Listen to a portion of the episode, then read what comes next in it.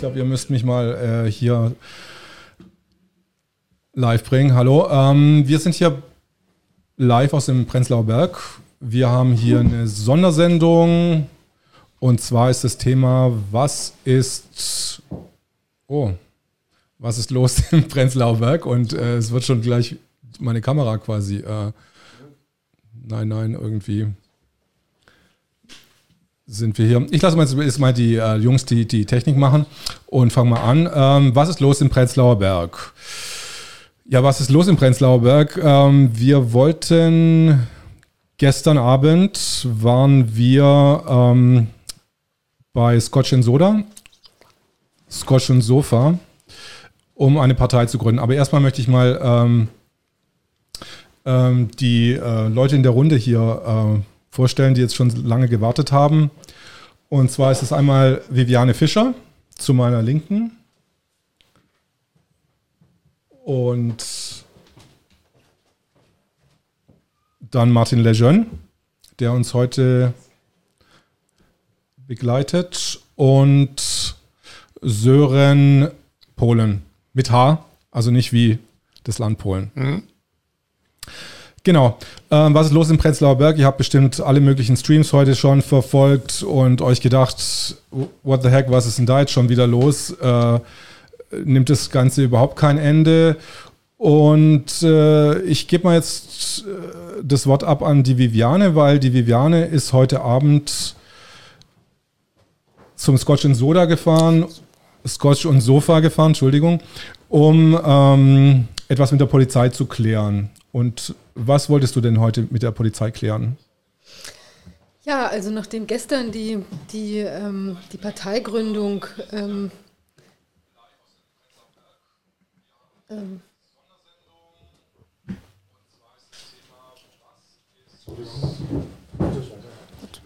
ich, ich erzähle weiter. Ja, ja, Erik? erzähl weiter, also, ja, ja, ja. Ja, genau, ich dachte, wir hätten noch irgendein technisches Problem. Also genau, gestern ist ja die, ähm, ist die, hat die Parteigründung ähm, im Scotch und Sofa begonnen. Ähm, wir kommen da, glaube ich, nachher noch genauer zu äh, und ist dann unterbrochen worden von der Polizei irgendwann und zwar mit der Begründung, ähm, dass das, oder sagen wir mal so, die kam rein und hat sich irgendwie erkundigt, was da, was da los ist.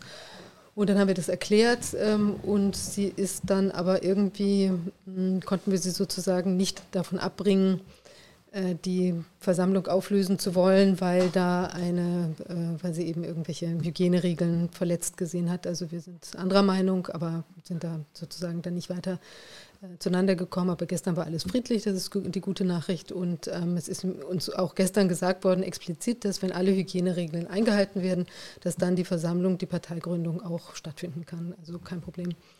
Und wir hatten dann zuerst die Idee, dass wir das heute wieder fortsetzen mit der Parteigründung, also dass wir es direkt wieder aufnehmen. Aber das Problem war, dass eben nicht alle der Gründungswilligen heute auch konnten, weil ja das geplant war, das gestern alles durchzuziehen. Nicht jeder kann ja an jedem Tag.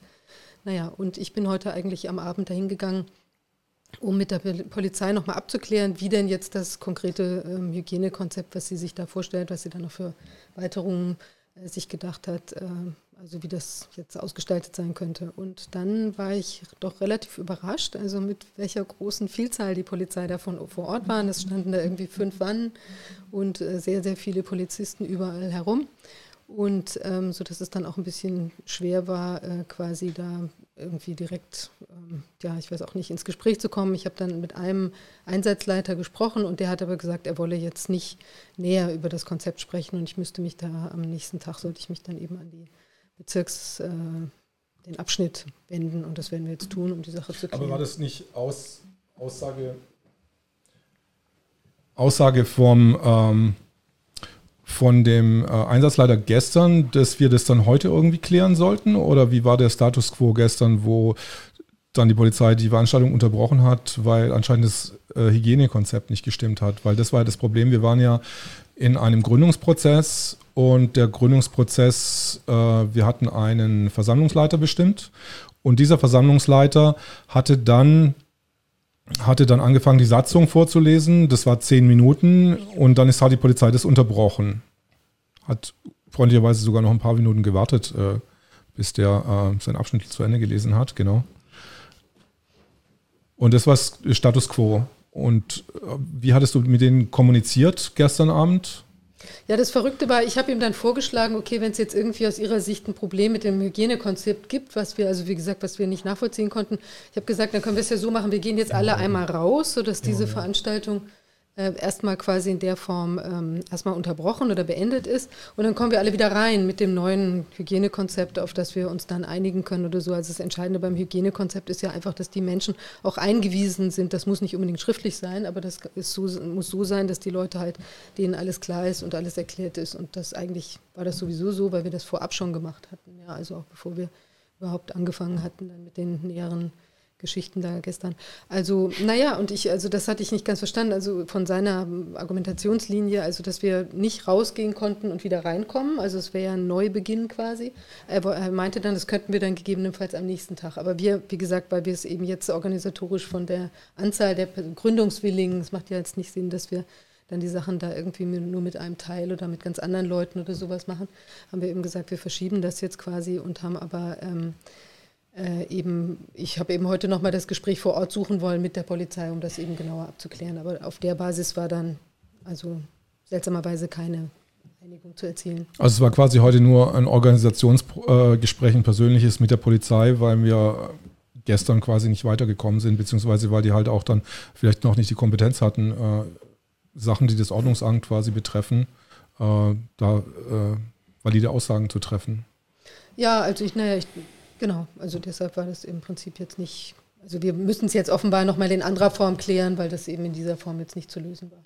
Aber es ist kein Problem, also es ist jetzt, ich denke, ähm, weil wir ja auch schon von dem Einsatzleiter von gestern die Ansage haben, dass es nicht gegen die politische Partei an, als solche geht, sondern dass es eben eine reine, ähm, genau, eine reine äh, Hygienethematik ist sozusagen und vor dem Hintergrund lässt sich das sicher lösen.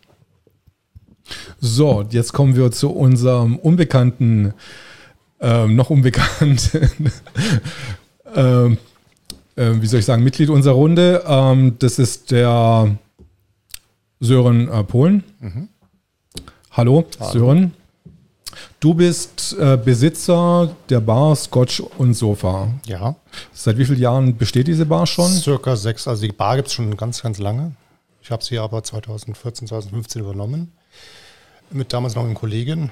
Ab 2016 habe ich sie alleine gemanagt, also bin Alleinunterhalter. Und ähm, ja, das ist meine Herzensangelegenheit immer schon gewesen, die Bar. Wie ist das Konzept der Bar? Die Bar, das Konzept an sich ist, äh, dass man sich sehr, sehr wohl fühlt. Über die Lichtgestaltung, über die alten Möbel, dass man sich denkt, man ist bei seiner Tante, bei seiner Großmutter zu Hause im Wohnzimmer, sitzt da und fühlt sich einfach wohl von Anfang an. Das muss natürlich auch das Personal immer mitspielen. Es geht manchmal schief, manchmal klappt es sehr gut. Die Musik muss dementsprechend auch ansprechend sein, dass die Leute mitgehen können. Ja, das ist das Hauptprinzip daran. Was für Musik spiel, spiel, spielst du da? Also ich bin sehr soul-lastig. Also ich bin, okay. da, eher auf, ich bin da sehr old-fashioned. also keine Elektromusik oder so. Naja, das Nein. passt auch nicht zu, zu so einer Wohnzimmeratmosphäre. Nee. Ähm, wie bist du dazu gekommen, deine Räumlichkeiten dann für diese Parteigründung zur Verfügung zu stellen? Oder wir hatten uns ausgetauscht über verschiedene Plattformen und äh, da ich ein sehr politisch interessierter Mensch bin, war das mir auch eine Herzensangelegenheit, das zur Verfügung zu stellen und auch selber mitzuwirken. Und wie hast du den Einsatz jetzt gestern, also jetzt gestern war ja die Gründung, wie hast du das für dich empfunden? Also wie das, wie das abgelaufen ist ich, einfach? Ähm, schon ein bisschen stressig. Man weiß ja nicht so richtig, weiß kann man nie wissen, was auf einen zukommt. Und äh, aber vom Gefühl her überhaupt mal wieder aufzumachen, überhaupt mal wieder Licht. Ich habe ja bis dahin, äh, bis dato das Licht komplett äh, teilweise die, Birnen rausgedreht, etc. Man hat diese Atmosphäre ja gar nicht mehr seit Monaten. Und es war schon sehr schön, nicht mal zu sehen, wie die Bar wirkt, wenn wieder alles an ist. Das ist ein ganz anderes Gefühl. Das war ja gestern. Um mal vorab mal das zu klären, in welchem politischen Spektrum würdest du dich denn einordnen? Ich? ich A, mal vertrete ich mich erstmal nur selber. Mhm. Und B, ähm, Mitte, Mitte links. Mitte links, okay. Ja. Weil es ist ja schon ein bisschen auch jetzt äh, gestern auch dann irgendwie in den Medien kommuniziert worden, besonders du bist jetzt davon betroffen worden, Viviane, dass da wirklich äh, sämtliche Register bei dem Tagesspiegel irgendwie gezogen worden sind. Ich weiß gar nicht, was du jetzt so großartig falsch gemacht hast, ehrlich gesagt. Du wolltest ja eigentlich nur eine Partei gründen?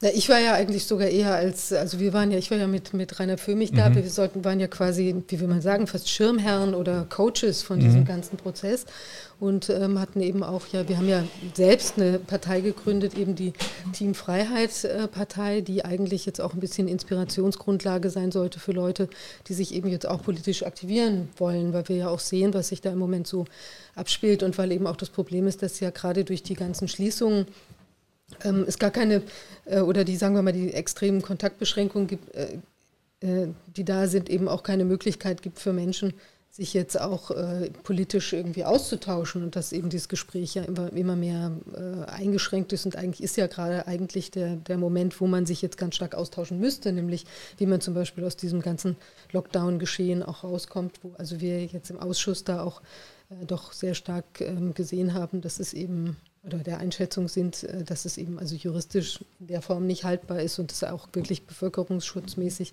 keine Evidenz dafür gibt, dass das so in der Form ablaufen müsste. Es ist ja auch gerade diese eine Studie rausgekommen, die ähm, ja dargelegt hat, dass die ganzen Lockdowns also eine deutlich verheerendere Wirkung haben als das, äh, das Virusgeschehen selbst. Und vor dem Hintergrund denke ich, ist wichtig, dass die Leute ins Gespräch kommen. Und da bieten sich natürlich leerstehende Kneipen und so weiter an. Und zugleich ist es natürlich eine Möglichkeit dann auch für die Leute eben vielleicht da ein Stück weit einen kleinen, wenn man sich dann ab und zu da mal trifft oder was immer, auch einen kleinen Umsatz zu generieren oder, oder dann eben jedenfalls wieder in irgendeine Art von Belebung des Geschäfts und dann auch anderer Wahrnehmung des Themas in der Öffentlichkeit reinzukommen. Ich hatte das am Anfang das Konzept nicht ganz verstanden, aber gestern, nachdem ich dann zweimal das durchdacht habe, habe ich gedacht, okay, das Konzept Team Freiheit, Scotch und Sofa und es ist quasi bei mir hier um die Ecke. Das ist ja eher was wie da fühle ich mich eher zu Hause in so einer Partei, weil das ist eine kleine Partei, die hat halt nicht so viele Mitglieder und ich kann mich da wirklich hier mit Leuten auch aus der Gegend quasi vernetzen und politisch engagieren, anstatt dass ich jetzt wirklich in eine große Volkspartei eintrete, wo alles schon sehr strukturiert ist und wo so der Weg vorgegeben ist. Und ähm, das ist vielleicht mehr für Leute gedacht, die halt auch ein bisschen äh, das, äh, das Experiment Politik wagen wollen und sich mehr direkt basisdemokratisch engagieren wollen einfach. Einfach man trifft sich halt dann ein, man, man trifft sich einmal die Woche und betrifft, betrifft einfach politische Themen, weil im Augenblick gibt es ja genügend politische Themen zu besprechen. Und ich glaube, das ist so die Idee. Kann ich das so nachvollziehen? Ja, also das ist schon die Idee, aber es ist ja nicht, muss ja nicht sein, dass diese Partei dann so klein bleibt. Also mhm. es können sich ja auch in irgendeinem, also das ist ja im Prinzip ein Anlaufpunkt, ja. Auch dann, es kann ja sein, dass zum Beispiel diese Partei dann, weil da das sich rumspricht, dass da plötzlich ganz viele Mitglieder eintreten. Die müssen sich dann ja auch nicht immer dort in dieser Bar treffen, die können sich ja auch woanders treffen und so wie halt eine normale Parteiarbeit ist. Also auch im Moment, da passiert ja auch ganz viel virtuell. Also da könnten sich ja dann auch Gruppen bilden, von denen dann sich auch immer wieder mal nur Leute in der, in der Bar treffen, eben, weiß ich nicht, die, die 20 Leute von einem, äh, die eben jetzt irgendwelche, weiß ich nicht, Spezialthemen bearbeiten oder sowas. Und außerdem ist natürlich auch später durchaus möglich, dass die Partei, die, die will ja, soll ja auch, das ist ja bei einer Partei auch so, die strebt ja auch einen, eine äh, Mitwirkung, also nicht nur ein Diskussionszirkel, sondern die strebt natürlich eine Mitwirkung an auf der Ebene von äh, Landtag und Bundestag. Oder Martin Lejeune. Äh, die, die Partei, die wirklich um die Ecke gegründet wird als äh, hyperlokales Konzept. Mhm. Also Go Local, das ist sehr äh, erfolgsversprechend in dieser Zeit. Denn in Zeiten, wo äh, fast alles jetzt nur noch äh, medial abläuft, telemedial, durch Videokonferenzen, man eben äh, nicht mehr den persönlichen Austausch hat. Und auch in Zeiten, wo jetzt diese 15 Kilometer sogenannte Corona-Leine im Gespräch ist, dass man sich nicht mehr als 15 Kilometer fortbewegen darf, von seinem Wohnort. Ich denke, da hat dieser lokale Bezug immer mehr Bedeutung. Und es ist auch gerade wichtig in solchen Zeiten, in denen die äh, Grundrechte meinem Ermessen nach unverhältnismäßig stark eingeschränkt werden, äh, dass da der, die politische Partizipation nicht stehen bleibt, sondern weitergeht und auch der zivile Diskurs. Und der kann ja so ohne weiteres nicht mehr in der Kneipe um die Ecke stattfinden, weil die vom Lockdown ja als erstes betroffen waren. Die äh, Restaurants, Kneipen, Cafés. Und diese Parteigründung macht es jetzt wieder möglich, äh, sich auszutauschen zwischen Bürgerinnen und Bürger und das nicht eben nur virtuell. Und äh, also auch der Lokaljournalismus hat ja viel mehr Bedeutung gewonnen. was passiert in meinem Viertel, in meinem Kiez, in meinem Bezirk, in meiner Umgebung. Das interessiert die Leute ja im Moment viel mehr, weil es einen ja unmittelbar betrifft in, in dieser ähm, ausgerufenen Pandemiesituation. Und insofern denke ich, ist auch dieses Echo zu verstehen, weil du hattest gerade ähm, den Tagesspiegel-Artikel, äh, der auch sehr stark auf Viviane Fischer Bezug genommen hat, angesprochen. Der ist ja unglaublich lang und ausführlich gewesen, von drei äh, Autoren verfasst, äh, ich glaube auch drei Redakteure, aber auf jeden Fall drei Journalisten haben daran gearbeitet. Äh, Berliner Morgenpost, alle haben darüber berichtet, jetzt sogar auch die Nachrichten. Also diese Parteigründung hat es tatsächlich als Meldung in die Nachrichten geschafft. Also also wo ja nur wirklich die wichtigsten Ereignisse des Tages äh, rezipiert werden. Und ich denke, es muss dieses Konzept irgendwie den Nerv der Zeit getroffen haben, der äh, erstmal lokal startenden, lokal organisierten Partei. Die eine, auch eine Art Graswurzbewegung ist, so eine Grassroots-Movement, weil die Leute, und natürlich die Leute, die aus ihrem Viertel, aus ihrem Kiez zusammenkommen, die kennen sich und die können sich am ehesten auch vertrauen und eine Vertrauensbeziehung zueinander aufbauen. Also wenn ich in so einer großen Volkspartei bin wie CDU und SPD, die 100.000 Mitglieder hat, ja, äh, da kenne ich womöglich erstmal die Leute gar nicht, wenn ich dort neu reinkomme. Aber wenn das Leute sind aus meiner Nachbarschaft, aus meinem Kiez, also wen in seinem Leben kennt man denn am besten? Wahrscheinlich auch seinen Nachbarn. Hoffentlich ist es so, dass man seinen Nachbarn kennt. Und wenn man mit seinem Nachbarn zusammen eine neue Partei gründet, ist da halt schon ähm, hoffentlich dieses äh, sich vertrauen können mit dabei. Und das ist ja sehr wichtig in Zeiten wie diesen, in denen alles, in diese Zeiten sind ja auch ein bisschen von Missgunst und Misstrauen Vertrauen geprägt und von Denunziation. Und da ist es, glaube ich, wichtig, in so einem politischen Prozess sich auch vertrauen zu können. Also Vertrauen ist auf jeden Fall eine wichtige Währung. Darf ich da gerade nochmal was ja, zu klar, sagen? natürlich. Finde, nämlich auch, das finde ich einen, also einen sehr guten Aspekt, den du da äh, erwähnst. Und ich glaube, dass das so ist, dass auch die, ähm, naja, also weil ja, es sind ja auch, das ist ja auch eine beklagenswerte Angelegenheit in dieser Corona-Aktion, dass, ähm, dass da auch sehr, sehr viele Freundschaften äh, zerbrochen sind, ja, und Beziehungen zerbrochen sind und so weiter. Und ich glaube, in den Familien, Gräben in den Familien, was man auch an Weihnachten gesehen hat, dass die Familien sich an Weihnachten streiten über Pro- und Kontramaßnahmen. Ja, oder gar nicht mehr zueinander kommen, weil irgendwie die Großmutter sagt vielleicht, uh, das ist mir zu gefährlich und die anderen sehen es vielleicht ein bisschen anders oder so. Also unabhängig jetzt mal von den, da gab, also man konnte das ja machen, aber da gibt es ja auch viele Leute, die dann plötzlich gar nicht mehr Weihnachten miteinander verbracht haben. Und ich glaube, das ist auch eine Gelegenheit wiederum für Leute auch aus so einer, so einer Isolation natürlich auch herauszukommen. Da entstehen ja andere neue Kreise, wo man sich kennenlernen kann und wo man dann eben auch was Gemeinsames teilt. Eben, dass man vielleicht auch, also es geht ja nicht nur um vielleicht, dass man jetzt sich wünscht, dass die Maßnahmen beendet sind, aber dass man dann auch Vorstellungen hat, wie soll denn so eine Struktur ähm, anders sein. Also wir sprechen ja im Ausschuss auch über, was weiß ich, dass man das Gesundheitssystem irgendwie umbaut. Wir haben gestern über den öffentlich-rechtlichen äh, Rundfunk gesprochen, ob es da nicht andere Möglichkeiten gibt, eben dieses unisono Berichten irgendwie wieder aufzubrechen, also auch entsprechend mehr dem Pressekodex, dem eigentlichen umzugestalten und so weiter. Und ich glaube, da können sich so unheimlich tolle Diskussionen daraus ergeben und ich habe das gestern auch wirklich also richtig toll gefunden, was da für Ideen kamen und die Leute haben dann miteinander gesprochen und dann auch was wieder, äh, beigetragen, Meinungen beigetragen, Austausch. Also es hat sich richtig, äh, ja, wie good old normal angefühlt. Sören, wie hast du das gestern empfunden? Also die ganze Stimmung und diese, diese, diese Parteigründung? Ähm, sehr frei, also sehr freundschaftlich. Die Leute waren offen. Ich konnte teilweise auch in Gesichter wieder blicken nicht bei allen.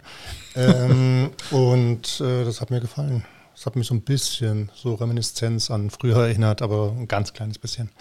Meine Bar war früher sehr gut frequentiert und äh, die Zeiten, ob ich sie nochmal wieder erleben werde, weiß ich nicht. Also genauso, aber es war schon mal so ein, kleiner, ein kleines Highlight.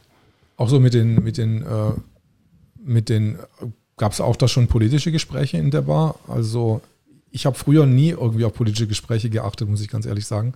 Äh, für mich war das immer so ein Tabu, aber. Es hängt immer davon ab, wie hoch der Alkohol gerade ist. Ja. wie sehr man auf die Kanzlerin schimpft, gell? ja, nicht nur, aber generell äh, erzählt man mehr, wenn man äh, befreit ist vom Kopf. Okay. Na, mit Maske ist man jetzt zugeschimpft. Äh, Martin. Äh, Nochmal zum Thema Vertrauen und mhm. ähm, miteinander sprechen. Also ich habe es erlebt in meinem Umfeld, dass einige Menschen, mit denen ich jetzt nicht so gut bisher bekannt war, mich gefragt haben, äh, wenn sie mit mir über die aktuelle Situation sprechen dürfte, können wir offen sprechen? Also das ist so eine Frage, die habe ich so in den letzten Jahren, seitdem ich irgendwie an politischen Diskussionen teilnehme, überhaupt noch nicht erlebt. Also äh, können wir offen sprechen? Das, das hat man sich noch nicht, also nicht für möglich gehalten vor ein paar Jahren, dass so eine Frage mal gestellt wird. Also dass man sich selber nicht traut, sich dem anderen ehrlich und offen äh, anzuvertrauen bei politisch heiklen ja. Themen, weil es jetzt Tabus gibt. Es gibt Denkverbote, und es gibt ähm, gedankliche No-Gos, ja, also äh, gedankliche No-Go-Arena, genau, gedankliche Sperrzonen, plötzlich jetzt, parallel zu den Handlungen, die alle verboten sind. Und das, das geht ja ins Unendliche, was da immer wieder neu aufgezählt wird, was man nicht darf. Und äh, früher in der Antike gab es ja das Konzept der Polis, wo sich die Leute getroffen haben und ausgetauscht mhm. haben. Und das ist ja jetzt nicht mehr möglich, äh, weil die Menschen zu Hause bleiben sollen und Kontakte reduzieren sollen. Jetzt ist im Gespräch der Mega-Lockdown, wo man nur noch einen einzigen festen Freund treffen soll. Also äh, es geht wirklich Richtung Isolation, die ja auch äh, sehr gesundheitliche Folgen haben kann. Also da gibt es immer mehr Studien jetzt über die seelischen und auch physischen Folgen von Isolation, die sehr negativ sein können, können auch Krankheiten verursachen. Und äh, da ist dieses Konzept der Begegnung in der Partei, im Wohnzimmer, äh, auf dem Sofa, in dem Fall jetzt von Scotch und Sofa, das ist, das ist schon eine richtige, ein richtiger Gedanke. Weil vorher konnten sich die Leute im Verein, am Stammtisch, äh, in der Kneipe oder, oder am Marktstand austauschen. Das ist alles nicht mehr möglich.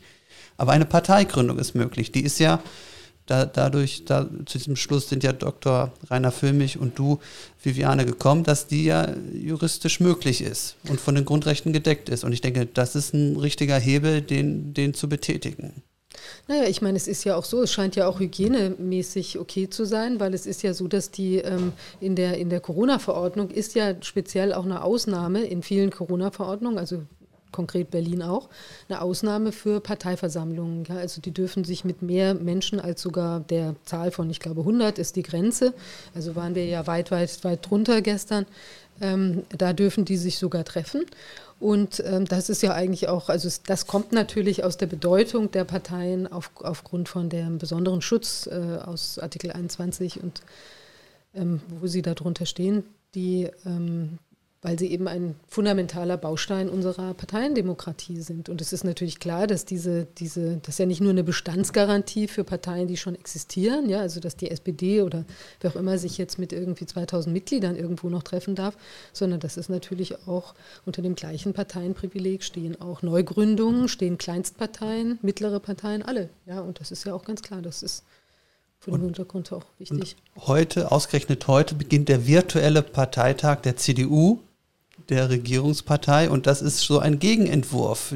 Team Freiheit, Scotch und Sofa, die Partei ist ja und ihr Gründungstreffen ist ja so eine Art Gegenentwurf zu dieser völlig virtuellen Parteiveranstaltung. Und du hast ja gerade gesagt, die Parteien sind wichtig. Wir leben in einer Parteiendemokratie, ob einem das gefällt oder nicht.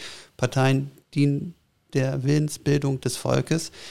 Und wenn man diese Parteien muss man ja auch gründen können, um darin agieren zu können und sich so organisieren zu können. Und das muss einfach auch die Regierung oder auch die Polizei schützen und möglich machen und sollte es nicht verhindern, so wie es äh, gestern und heute äh, geschehen ist, weil sonst ist diese Partizipationsmöglichkeit nicht gegeben und die wird halt vom Grundrecht äh, geschützt. Und ich denke, wenn das Hygienekonzept nachbearbeitet wird, so wie es gefordert würde, sollte dem keine weiteren Steine mehr ins Weg, äh, in den Weg gelegt werden. Vor allem da ja auch dieses Jahr sehr viele Wahlen anstehen, in, in, auf Bundesebene, Bundestagswahlen in Berlin, Wahlen zum Abgeordnetenhaus, in Thüringen Landtagswahlen, in Baden-Württemberg Landtagswahlen, also in mehreren Bundesländern. Mhm. Das ist, finde ich, wichtig, dass man dieses Grundrecht, sich in Parteien organisieren zu dürfen, weiterhin ausüben darf.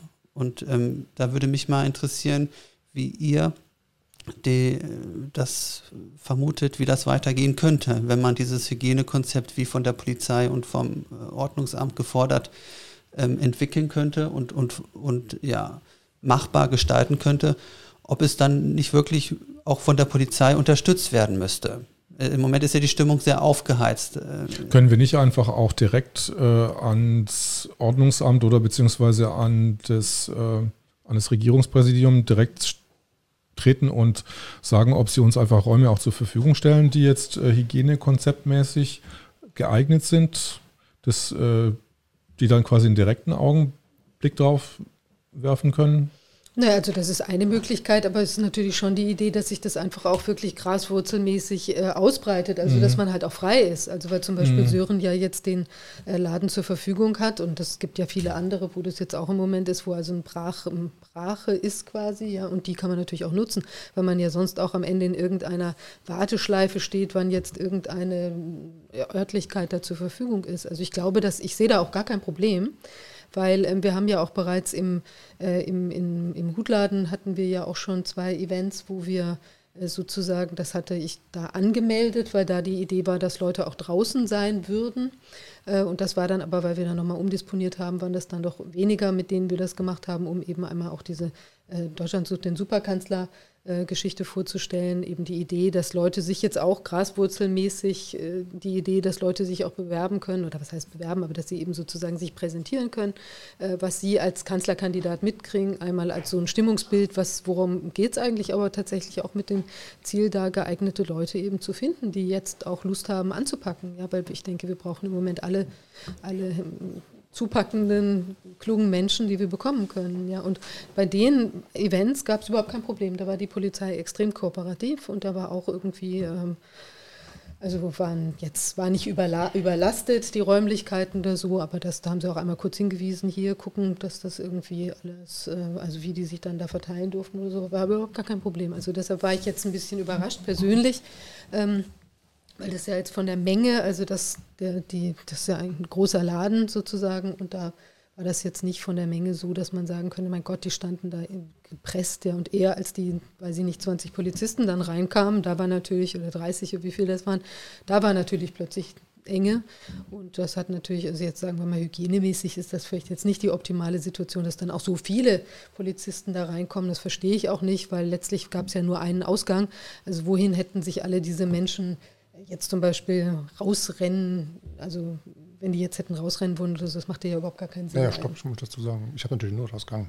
Ja, Notausgang, aber dann hätte sich ja einer einen Notausgang stellen. Außerdem hat ja kein Mensch, hat ja versucht, den, ich, ich ja. muss ja einen haben. Also ihr müsst euch das so vorstellen, also wenn ihr von früher noch die Bars kennt, wenn sie richtig voll sind, sowas nicht. Und auch wenn sie voll sind, sowas auch nicht, ist es eher so, wie wenn man die Bars so um 6, 7 Uhr betritt oder noch früher noch früher und dann hängen nur so ein paar Leute rum mhm. und die hängen dann auch noch mit einem Abstand rum. Also so kann genau. man sich das naja, vorstellen. Naja, es waren ja insgesamt, ich weiß nicht, 20, 26 Leute oder 28 Leute mhm. oder so, aber äh, inklusive dem Filmteam, meine ich. Und äh, das, also, das ist, war jetzt also null überladen, weil der Laden normalerweise irgendwie, ich weiß nicht, 100 Leute fasst oder wenn die eng gestellt werden, werden es wahrscheinlich noch viel, viel mehr. Also äh, ich habe ja heute mit der Polizeisprecherin darüber gesprochen, Interview geführt. Sie hat von 28 Personen gesprochen, deren Identitäten festgestellt worden seien. Gegen 26 von ihnen seien äh, Verfahren eröffnet worden. Also die Polizei geht von 28 Teilnehmern aus. Und die Bar ist ja doch relativ groß. Ist ja jetzt nicht so eine ganz kleine mhm. äh, Bar. Und ja, also ich, ich finde, es muss, also diese Zeit diese besondere Zeit lädt mhm. doch dazu ein, politisch aktiv zu werden und sich äh, zu beteiligen an, an politischen Prozessen. Und das ist auch notwendig, weil eben äh, die Grundrechte in einer noch nie dagewesenen Weise eingeschränkt werden. Und zwar alle Grundrechte, alle 19 Grundrechte, außer das Petitionsgrundrecht, sind eingeschränkt. Und äh, da, das bringt viele Bürger eben, die vorher noch nicht aktiv waren, äh, zur Veranlassung, es jetzt zu werden. Also auf diesen Großdemos, die es gab, äh, da habe ich viele Leute getroffen, die zu mir gesagt haben, ich bin zum ersten Mal in meinem Leben auf einer Demo. Ja, und das war dann gleich eine Demo mit hunderttausenden Leuten. Jetzt ist die Zeit der großen Demos vorbei, die, die es noch im Sommer und im Herbst gab. Und äh, jetzt ist die Zeit für so kleinere Begegnungen, in denen Debatten Räume wieder geschaffen werden müssen. Aber die Leute müssen sich dazu eben auch physisch äh, begegnen, natürlich mit den entsprechenden Vorsichtsmaßnahmen, die geboten sind. Und äh, da finde ich, wenn diese Vorsichtsmaßnahmen beachtet werden, hat die Polizei auch eine Verpflichtung, das möglich zu machen, unabhängig von dem öffentlichen Aufruhr, den es vielleicht geben mag, oder von der extremistischen Linken, die da Einschüchterungsversuche unternimmt, auch hier vor allem gegenüber von Sören oder anderen, die Räume zur Verfügung stellen. Und ich denke, dass da die Polizei oder auch die, die, die äh, Regierung auch mal ein Signal senden muss, äh, dass es eigentlich gesellschaftlich gewünscht sein sollte, sich einzubringen in die Debatte, in den zivilen Diskurs, auch graswurzelmäßig. Und äh, die können doch nicht für sich beanspruchen, es gibt jetzt nur die etablierten Parteien, CDU, SPD, Linke, Grüne, FDP. Und wer da ausschert, der äh, wird irgendwie so zum äh, Corona-Leugner oder zum Schwurbler erklärt, äh, was ja tatsächlich die Medien in den letzten zwei Tagen gemacht haben. Also da wurde ja gar nicht mehr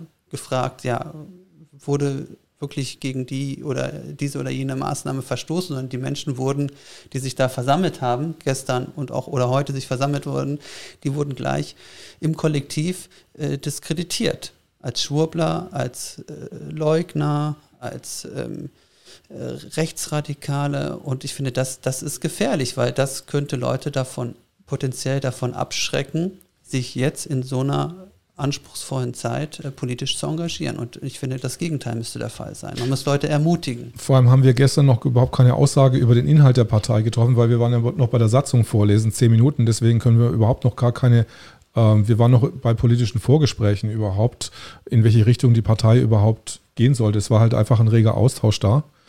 Und äh, da vorgreifend irgendwelche Urteile zu fällen, wer sich da trifft, ist total überzogen.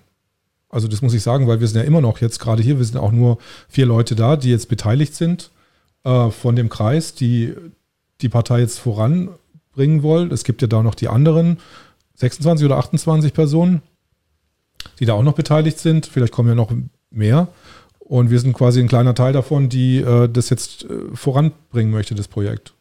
Ja? ja, absolut. Und ähm, ich denke, also ich meine, es ist ja so, wir hatten da gestern auch zur Diskussion eben eine, also wie eine, will man sagen, einen Satzungsvorschlag. Ja, also das ist ja eine, so dass die, dass man sich eben jetzt nicht an den Formalitäten, weil wenn man neu eine Partei gründet, das ist ja alles immer wieder für jede neue Partei das Rad neu erfinden. Ja, man hat es ja jetzt auch gesehen bei verschiedenen Parteien, die sich in letzter Zeit gegründet haben, hat eine plötzlich eine Satzung von 150 Seiten oder irgendwas Irrsinniges, ja, und äh, oder 1200, nein, die etwas übertrieben, ja, aber ganz, ganz, ganz viele Seiten und kein Mensch Mensch weiß, wie das richtig geht.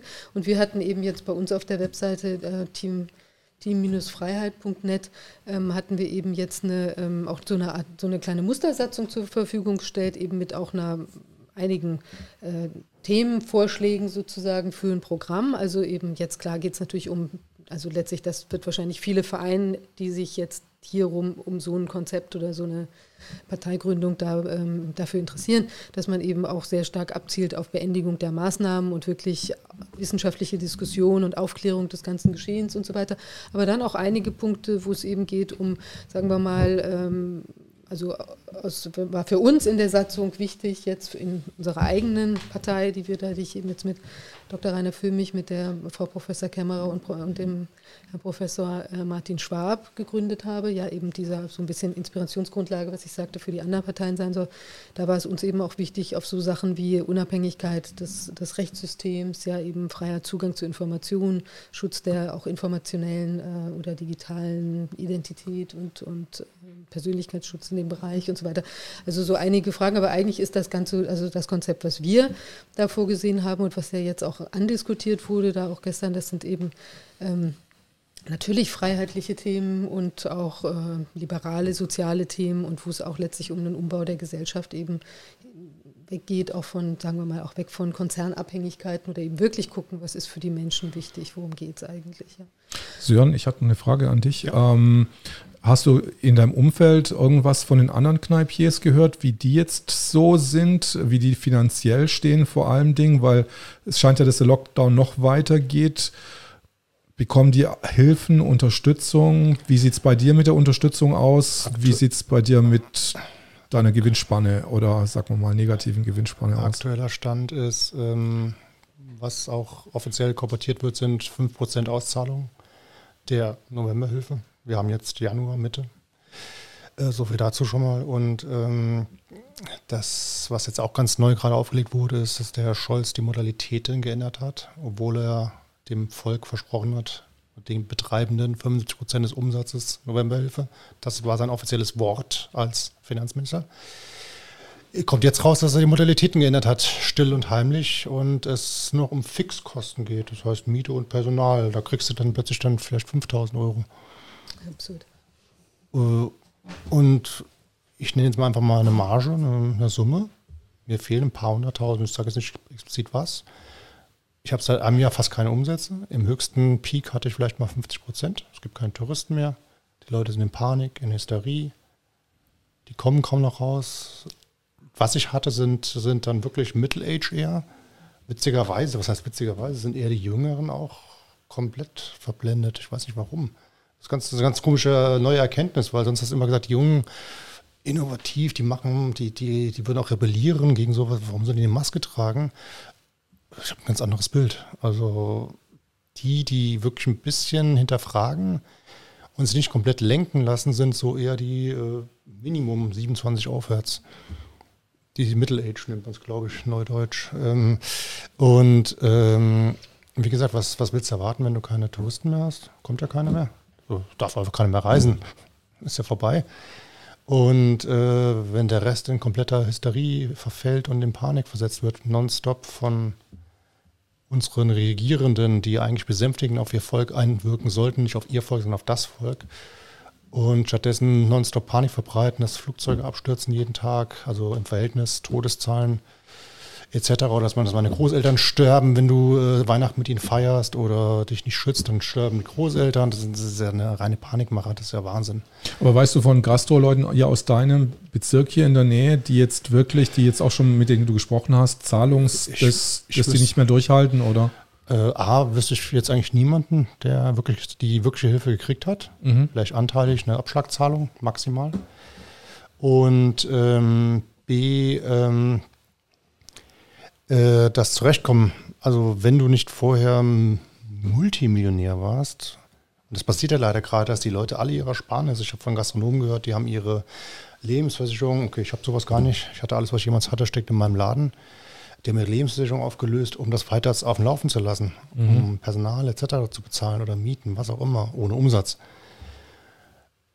Gut, ich glaube, ich muss das nicht weiter ausführen. Wie willst du das überleben? Ich, es geht um ein paar hunderttausend, die ich nicht habe. Und ich hatte eine Einmalzahlung, 14.000 im April letzten Jahres. So, da muss man nicht lange drauf eingehen. Wie, also du hast plus 90 Prozent äh, Verlust, also die 14.000 mal abgezogen mit deinen 200.000, 300.000, die du da jetzt schon reingesteckt ja, hast. Ja, richtige Summe, aber es ist ja, schon, aber, aber so 100.000 oder keine Ahnung. Ich es mein, fehlt das, einiges das so einige, ja. das, das kann, es ist nicht tragbar. Das ist, wer mehr zählt, das ist noch tragbar, auch mit To-Go. äh, auch bei den Gastronomen, die To-Go haben, also die dann systemrelevant noch Essen anbieten dürfen, die machen, was ich gehört habe, maximal 20 Prozent, wenn es richtig gut läuft, bis zu 40 Prozent. So, du hast trotzdem alle Fixkosten, und wenn du noch Einkünfte hast, das ist ja auch das perfide, wenn du Einkünfte hast, wird das ja auch verrechnet auf die Hilfen. Das heißt, du kriegst nicht die Hilfen, die dir zustehen, sondern das wird dir nochmal abgezogen, was du einnimmst. Also ich weiß, ich unterhalte mich ja auch mit den Leuten im Kiez und der Dönerladen an der Eberswalder Straße, der so den größten Umsatz, glaube ich, hat, wenn ich mit denen rede, die machen, oh, Entschuldigung, ich äh, tut meinen eigenen Stream hier irgendwie boykottieren. Nee, jetzt bin ich wieder da. Ähm, die machen irgendwie so, die haben ja gesagt, so 300 Euro Kasse. Pro Tag pro Tag äh, bei einer Miete von 9000 ja. im Monat. Also da machen die gerade mal, kriegen die gerade mal die Miete nur rein, aber damit ist nichts anderes bezahlt. Keine Versicherung, keine Angestellten, kein Wasser, kein was weiß ich, keine sonstigsten Fixkosten. Also ich glaube, die haben so einen Normalumsatz, so äh, wenn es gut läuft, denke ich mal 1500 bis 2500 ja, mehr müssen mehr haben. Oder drei. 9000 muss drei, ja. am Tag drei bis 5000 machen. Minimum, genau. Minimum. Also die haben wirklich einen und die beißen sich auch durch. Also das ist so, die stecken auch schon Ersparnisse. Ja, aber wie gesagt, das kann es ja nicht sein. Mhm. Es ist uns was versprochen worden. Das muss ja die Rechtsanwältin sagen. Ich bin der Laie. Äh, für mich als Laie, als Bürger, war das ein mündlicher Vertrag, den der Finanzminister mit uns eingegangen ist. Er hat es versprochen und er hat alles, er hat die Leute belogen. Klipp und klar. Das ist erschütternd zu sehen, dass der hinter den Kulissen, das war ein offizielles Statement damals, mehrfach, ist ja auch vom Herrn äh, Altmaier etc. bestätigt worden, und dass er jetzt einfach insgeheim komplett zurückgerudert ist. einfach die Modalitäten geändert. Das heißt, äh, du bist jetzt noch in der Lage, soweit ich meinen Rechtsanwalt verstanden habe damals, äh, die wieder neu zu beantragen. Aber du kannst jederzeit durch das Raster fallen, weil es wird auch noch an, angepasst, das Raster.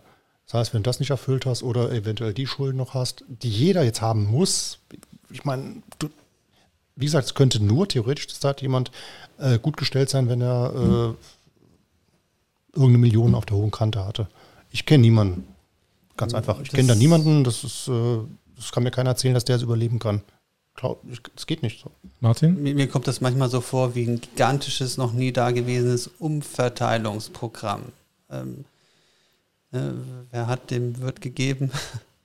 Wer nicht hat, der, der kann sehen, wo er bleibt. Also, Ach so, ganz kurz. Ja? Ich muss noch einen Einwurf machen, weil der mich richtig aggressiv macht, sauer macht. Äh, ich habe das mal so hinterfragt und äh, bei diesen 5% Auszahlungen, die es bis jetzt gegeben hat, von dieser riesigen Summe von Hunderten von Milliarden, die es angeblich gab, äh, sind inkludiert schon die 75% die nämlich ein Herr, Frau, Mr. Starbucks bekommen hat. Der hat die Auszahlung gekriegt. Die hier 15% zahlen in Deutschland. Steuern. Die sind nur Steuermodelle in Holland, mhm. zahlen die. Die haben in den 5% sind die 55% von Herr und Frau Mr. Starbucks drin und noch andere Firmen. Habe ich nicht eruiert, es ging jetzt nur um Starbucks. So sogar offengelegt worden damals bei Schwiegermutters Traum Lanz.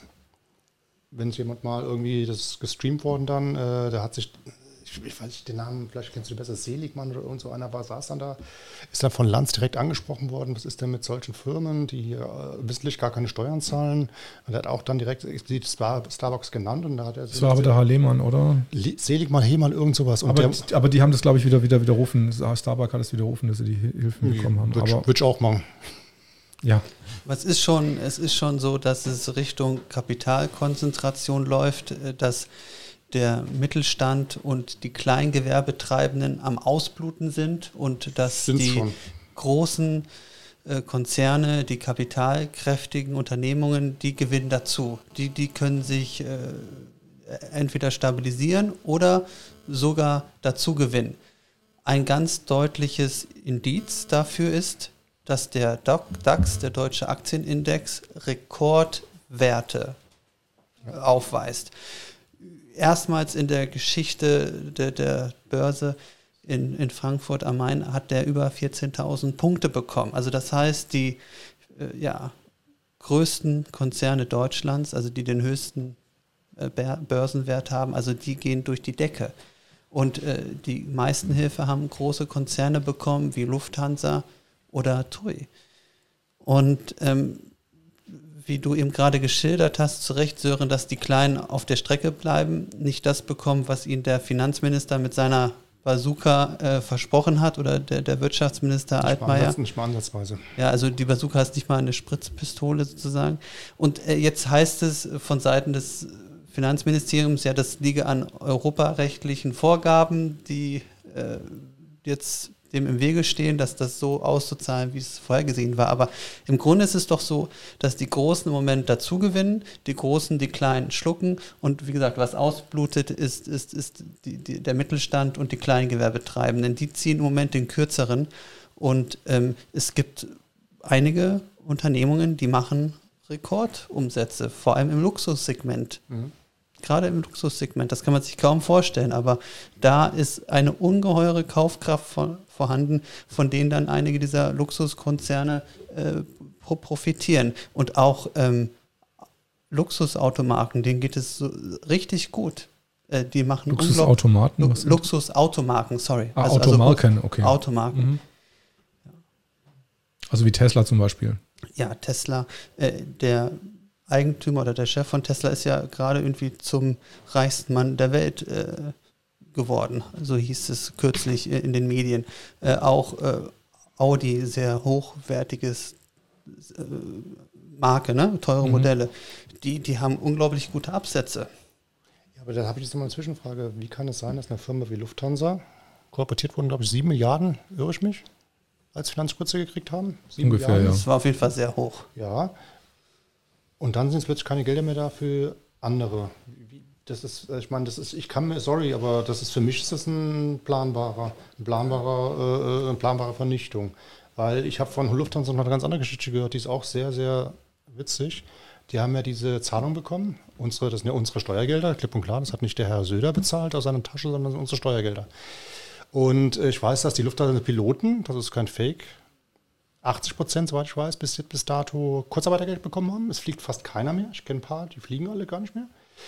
Und Lufthansa zahlt, Lufthansa zahlt von den Staatshilfen unsere Steuergelder den Rest auf 100 Prozent für die Piloten drauf. Mit den Geldern. Also das, das musst du überlegen, das Kurzarbeitergeld läuft ja auch über das Jobcenter, was auch immer. Das sind auch Steuergelder. Das Arbeitsamt, ja. Ja, ja, das sind ja auch die Steuergelder. Und die 80 Prozent sind dann das Kurzarbeitergeld. Das wird auch von uns gezahlt und uns getragen per Zwang. Und die 20 Prozent legt Lufthansa von den Hilfen, die sie auch von uns gekriegt haben, noch on top drauf, damit die Piloten weiterhin nicht fliegen.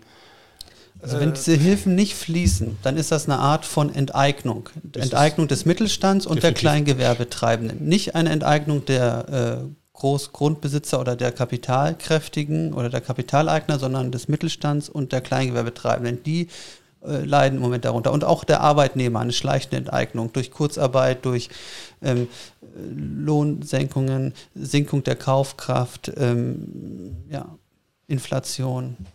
Und es sind ja auch sogar größere Unternehmen davon betroffen. Also wir hören ja jetzt immer mehr, dass da eben äh, Firmen übernommen werden. Bereits, ich habe das jetzt von, von TK Max, glaube ich, gehört, die, die sollen übernommen worden sein. Und das sind aber auch eine ganze andere von kleineren, wo wir das jetzt mitbekommen haben, dass da äh, das schon ganz schön so anfängt zu laufen, die Übernahmewelle.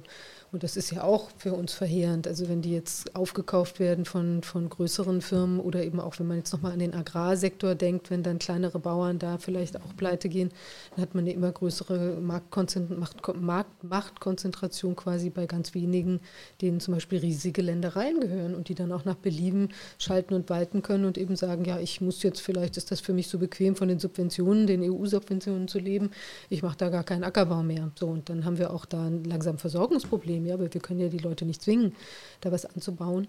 Und wenn es sich eben nicht auf eine große Vielzahl von Leuten, die miteinander in Konkurrenz sind und eben wirklich in Produktion gehen wollen, äh, getragen wird, sondern dass irgendwelche Leute sind, für die es vielleicht besser ist, das Land brach liegen zu lassen. Ja, also das ist ja auch ein Riesenrisiko. Und auch, ich denke, auch da kann jetzt eine Konzentrationsbewegung sich sehr gut abspielen in dem Bereich und eben auch in vielen anderen Bereichen. Ja, weil auch da ist ja letztlich nicht, nicht erstrebenswert, dass wir jetzt da immer noch größere Konzerne bekommen am Ende. Also das, das kann nicht gut sein. Und ich sehe auch ein Versagen der Gewerkschaften. Wo sind eigentlich die großen Gewerkschaften geblieben? Vor allem die Mitglieder des Deutschen Gewerkschaftsbundes, die Millionen Arbeitnehmer organisieren und eigentlich hinter sich wissen müssten. Wo setzen die sich derzeit ein für die Belange der Arbeitnehmer, der, der arbeitenden Bevölkerung, also denen es jetzt im Moment wirtschaftlich immer schlechter geht? Also ich nehme die nicht wahr im Moment, ihr? Also dass die sich irgendwie einbringen sozial, politisch, ökonomisch oder auch äh, ja, sich für die Rechte der, der Bevölkerung, der, der Arbeitnehmer einsetzen. Wir hatten ja im Gegenteil sogar den, den wir hatten einen, äh, einen Gewerkschaftsvertreter oder einen Mitarbeiter einer Gewerkschaft, äh, also ist jetzt so, die eher im Hochschulbereich aktiv ist, hatten wir im Ausschuss und auch zu dem Thema befragt und der sagte, dass das eben, äh, die sind eigentlich nur dann daran interessiert, jetzt kurzfristig zu gucken, wie kann so eine Überbrückungshilfe sein oder besehen anscheinend null. Also einmal jetzt die, die ganzen, sagen wir mal, die Unverhältnismäßigkeit des Geschehens, ja, und also ähm, auch dann sehen sie nie, sind sie nicht in der Lage zu erkennen, was das eben für Weiterungen in der Zukunft hat oder wollen es nicht erkennen und schwimmen da irgendwie mit. Und also das ist, also die tun da nichts, die sind auf jeden Fall keine Bremse. Und da sehe ich jetzt wirklich ein ganz großes Problem. Ich glaube, es gibt immer mehr Menschen in Deutschland, die sich nicht mehr vertreten fühlen. Mhm. Also nicht mehr von den Gewerkschaften. Wo sind denn die Gewerkschaften hin? Die sind abgetaucht seit Monaten, meiner Meinung nach. Die führen auch keine Arbeitskämpfe mehr, also meiner Wahrnehmung nach. Wo, wo, wo, wo ist ein Streik?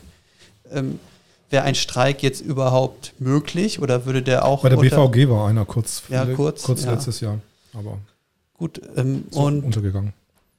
Ja, also ich glaube, viele Menschen in diesem Land fühlen sich nicht mehr vertreten, weder von den Gewerkschaften noch von ihrer Regierung noch von den etablierten Parteien. Und äh, deswegen kommt es auch zu diesen großen Demonstrationen, die, die wir im Sommer hatten, mit, mit Hunderttausenden Teilnehmer. Das, das waren ja mit die größten Demonstrationen der letzten Jahrzehnte oder zumindest seit diesen großen Demos gegen den Irakkrieg 2003. Äh, das war ja auch so eine Massenbewegung. Da kann ich mich noch dran erinnern. Da gab es sehr, sehr große Demos mit diesen Friedens Fahnen, mit äh, Patsche stand da drauf. Ja, und das ist vielleicht auch der Grund, warum die Menschen sich von so einem Konzept dann auch angesprochen fühlen. Das war ja unser, unser Einstieg in das Gespräch. Aber warum kommen jetzt so relativ viele auch trotz dieser widrigen Bedingungen zu so einer Parteigründung, zu so einem Treffen, weil sie sich nicht mehr von den etablierten Organisationen, Verbänden, Parteien, Gewerkschaften und auch nicht von ihrer Regierung vertreten fühlen. Und irgendwie muss ja dieses Vakuum geführt werden, damit das nicht irgendwann implodiert. Das ist nicht in meinem Interesse, dass es hier irgendwann implodiert. Also ich finde, da müsste vorher ähm, was getan werden in der Selbstorganisation von unten. Also ich finde es, dass, also ich sehe dieses, diese Parteien, Parteienidee auch ganz stark wirklich als eine Emanzipation. Ja? Also dass die Leute wirklich anfangen, sich aus dieser Ohnmacht, ja, aus dieser Abhängigkeit zu befreien und jetzt einfach zu sagen, ich nehme jetzt wieder die, die Zügel selber in die Hand, ich gucke mal, was kann ich denn da einfach machen. Eigentlich, das heißt wieder, also vielleicht auch erstmalig oder seit langer Zeit, ja, dass man da eben nicht einfach immer nur so nach oben guckt, sondern jetzt mal sagt, weil äh, unabhängig davon, was aus dieser Partei dann wird, ob die die Kraft entfaltet, dann auch wenn das das Ziel ist, jetzt am Landtag oder an der Bundestagswahl da teilzunehmen, aber dass einfach da so ein Impuls ausgeht, ja, der, und wie gesagt, man könnte sich ja da mit mehreren kleinen Parteien auch zusammenschließen und dann mehr Kraft entfalten. Also im Prinzip ist das ja eine Gründung von unten nach oben, anders als es eben oder könnte es werden. Statt eben das oben erstmal eine Partei, die dann überall ihre ganzen Untergruppierungen macht, könnten sich ja dann auch letztlich eine große Partei daraus ergeben, die dann eben aus den verschiedenen äh, kleinen Parteien auch wieder sozusagen die, die Landesverbände und so weiter irgendwie entwickelt. Und ich glaube, dass das einfach ein, ein, Signal ist von unten, dass man mitmischen möchte und zwar bei einer organisierteren Form, genau wie du sagst, dass es eben nicht nur so irgendeine lose Verbindung ist, sondern eben eine, eine wirkliche Struktur, wo man sich auch mit den gleichen Leuten wieder trifft, was aufbauen kann und so weiter. Also das ist, das ist, glaube ich, ein, ein sehr, sehr wichtiger Impuls, auch eine Ansage, dass man es eben nicht einfach nur so im losen Verbund und irgendwie oder so wie jetzt haben sich ja viele Sachen gegründet, wie Anwälte für Aufklärung, dann Ärzte für Aufklärung, was weiß ich, was es da alles gibt. Aber das sind ja auch immer so themenzentrierte Sachen und das, da sind ja die Menschen, die da aktiv sind, auch vielfach über das ganze Bundesgebiet verteilt. Aber genau diese regionale, lokale, wo sich dann ja auch, auch Hilfsgemeinschaften daraus ergeben können, nämlich nämlich genau, wenn es dann wirtschaftlich kracht, ja, wo man sich mal irgendwie. Nachbarschaftskomitees. Letztlich eine Art Nachbarschaftshilfe daraus entstehen ja. kann, sich entwickeln kann, ja, und dann das lokal wachsen kann. Also ich finde, das ist ein, also ich finde es total toll und würde mich Ich habe eine Idee, wir können ja gleich mal einen Aufruf hier machen an sämtliche Kneipiers im Prenzlauer Berg, dass wir für den, den, das weitere Gründen der Partei einfach Räumlichkeiten einfach auch brauchen, oder? Ja, also das können wir schon mal sagen. Genau. Mhm. Also wir werden jetzt, ich möchte noch sagen, wir werden jetzt die, dieses Konzept, das Hygienekonzept, wie es dann auch effektiv von der Polizei ak akzeptiert wird, also unabhängig davon, ob dass wir der Meinung sind, dass das schon völlig im Einklang mit der Verordnung war und eigentlich auch vor diesem Hintergrund nicht äh, auf, aufgelöst hätte werden müssen. Also wir werden da jetzt auch rechtlich nochmal vorgehen oder das mit denen besprechen und haben den Plan, da vorzugehen. Aber vielleicht findet man ja auch noch eine einvernehmliche Lösung, dass man sagt, man lässt die Sache jetzt irgendwie äh, für sich stehen und findet eben einen ein Konzept für die Zukunft, was tragfähig ist, ja, wie ja auch bei den ersten Veranstaltungen, da die Polizei da wirklich sehr kooperativ war und das auch ermöglichen wollte, das hat man richtig gemerkt. Und wenn das jetzt hier sich wiederholen könnte, dann denke ich, werden wir dieses Konzept auch so nochmal zur Verfügung stellen, dass die Leute das dann auch für sich umsetzen. Und dann sollten alle auf den Zug aufspringen. Also wirklich, dass man da äh, sich wirklich politisch aktiviert. Ich habe noch was, äh, wir hatten vorher mit einem Polizisten geredet und der hat gemeint, dass heute schon wieder das Versammlungsgesetz geändert worden ist in Berlin. Kann das sein? Weiß gerade nicht. Wann war das? Das war ganz zum Schluss. Also du bist quasi aus dem Zelt gekommen und auf mich zugekommen. Wir haben uns mit dieser freundlichen 36er Einheit unterhalten. Mhm. Aber man kommt, mal ganz ehrlich, man ja. kommt nicht mehr hinterher. Ich weiß nicht, wie ja. es dir genau, ich als Juristin geht. Also ja. es gibt ja nicht nur Dutzende Verordnungen in jedem Bundesland, die ständig abgeändert werden, ergänzt werden. Also die äh, jetzige Verordnung ist, glaube ich, vom 14. Dezember. Die wurde seitdem mehrmals grundauf verändert und dann jedes Mal nochmal kleinmäßig verändert, also in Details. Also und dann gibt es auch nochmal Nebenerlasse und Nebenverordnungen für Berufsschulen, für dies, für jenes. Also äh, und das in jedem Bundesland. Wer will denn da den Überblick behalten? Das gelingt selbst Juristen nicht, nicht, nicht immer. Und äh, ja, ich denke mal, wie soll der Bürger diesen Überblick im Dschungel der Verordnungen behalten. Und ich glaube, das ist auch nicht mehr, das ist inzwischen auch realitätsfremd, was hier verlangt wird. Also also mir kommt so ein bisschen vor, also wenn ich jetzt so ein bisschen von außen mal einfach kurz durchatme, die wissen selber nicht, was sie tun. Und die wollen es irgendwie vertuschen, was sie, das ist nicht wissen. ich glaube, es ist ein Hamsterrad. Ja, ich glaube, ja. man hat einmal damit angefangen, äh, so zu starten mit dieser Denkweise. Äh, wir müssen jetzt hier eine Verordnung nach der anderen äh, raushauen. Eine muss strenger sein als die vorherige. Und ich glaube, man hat sich, sich gegenseitig ja. übertreffen, dann noch konkurrieren zwischen Ländern, wer ist der härteste, wer hat die härteste Hand. Ich glaube, man ist da in so einen Überbietungswettbewerb, in so eine Spirale geraten, aus der man jetzt nicht mehr rauskommt, weil da müsste man ja irgendwie an einen Punkt kommen, wo man zugibt, ja, wir haben es nicht richtig gemacht und keiner will das zugeben, dass man irgendwo äh, Fehler eingebaut hat in dieser Denkweise.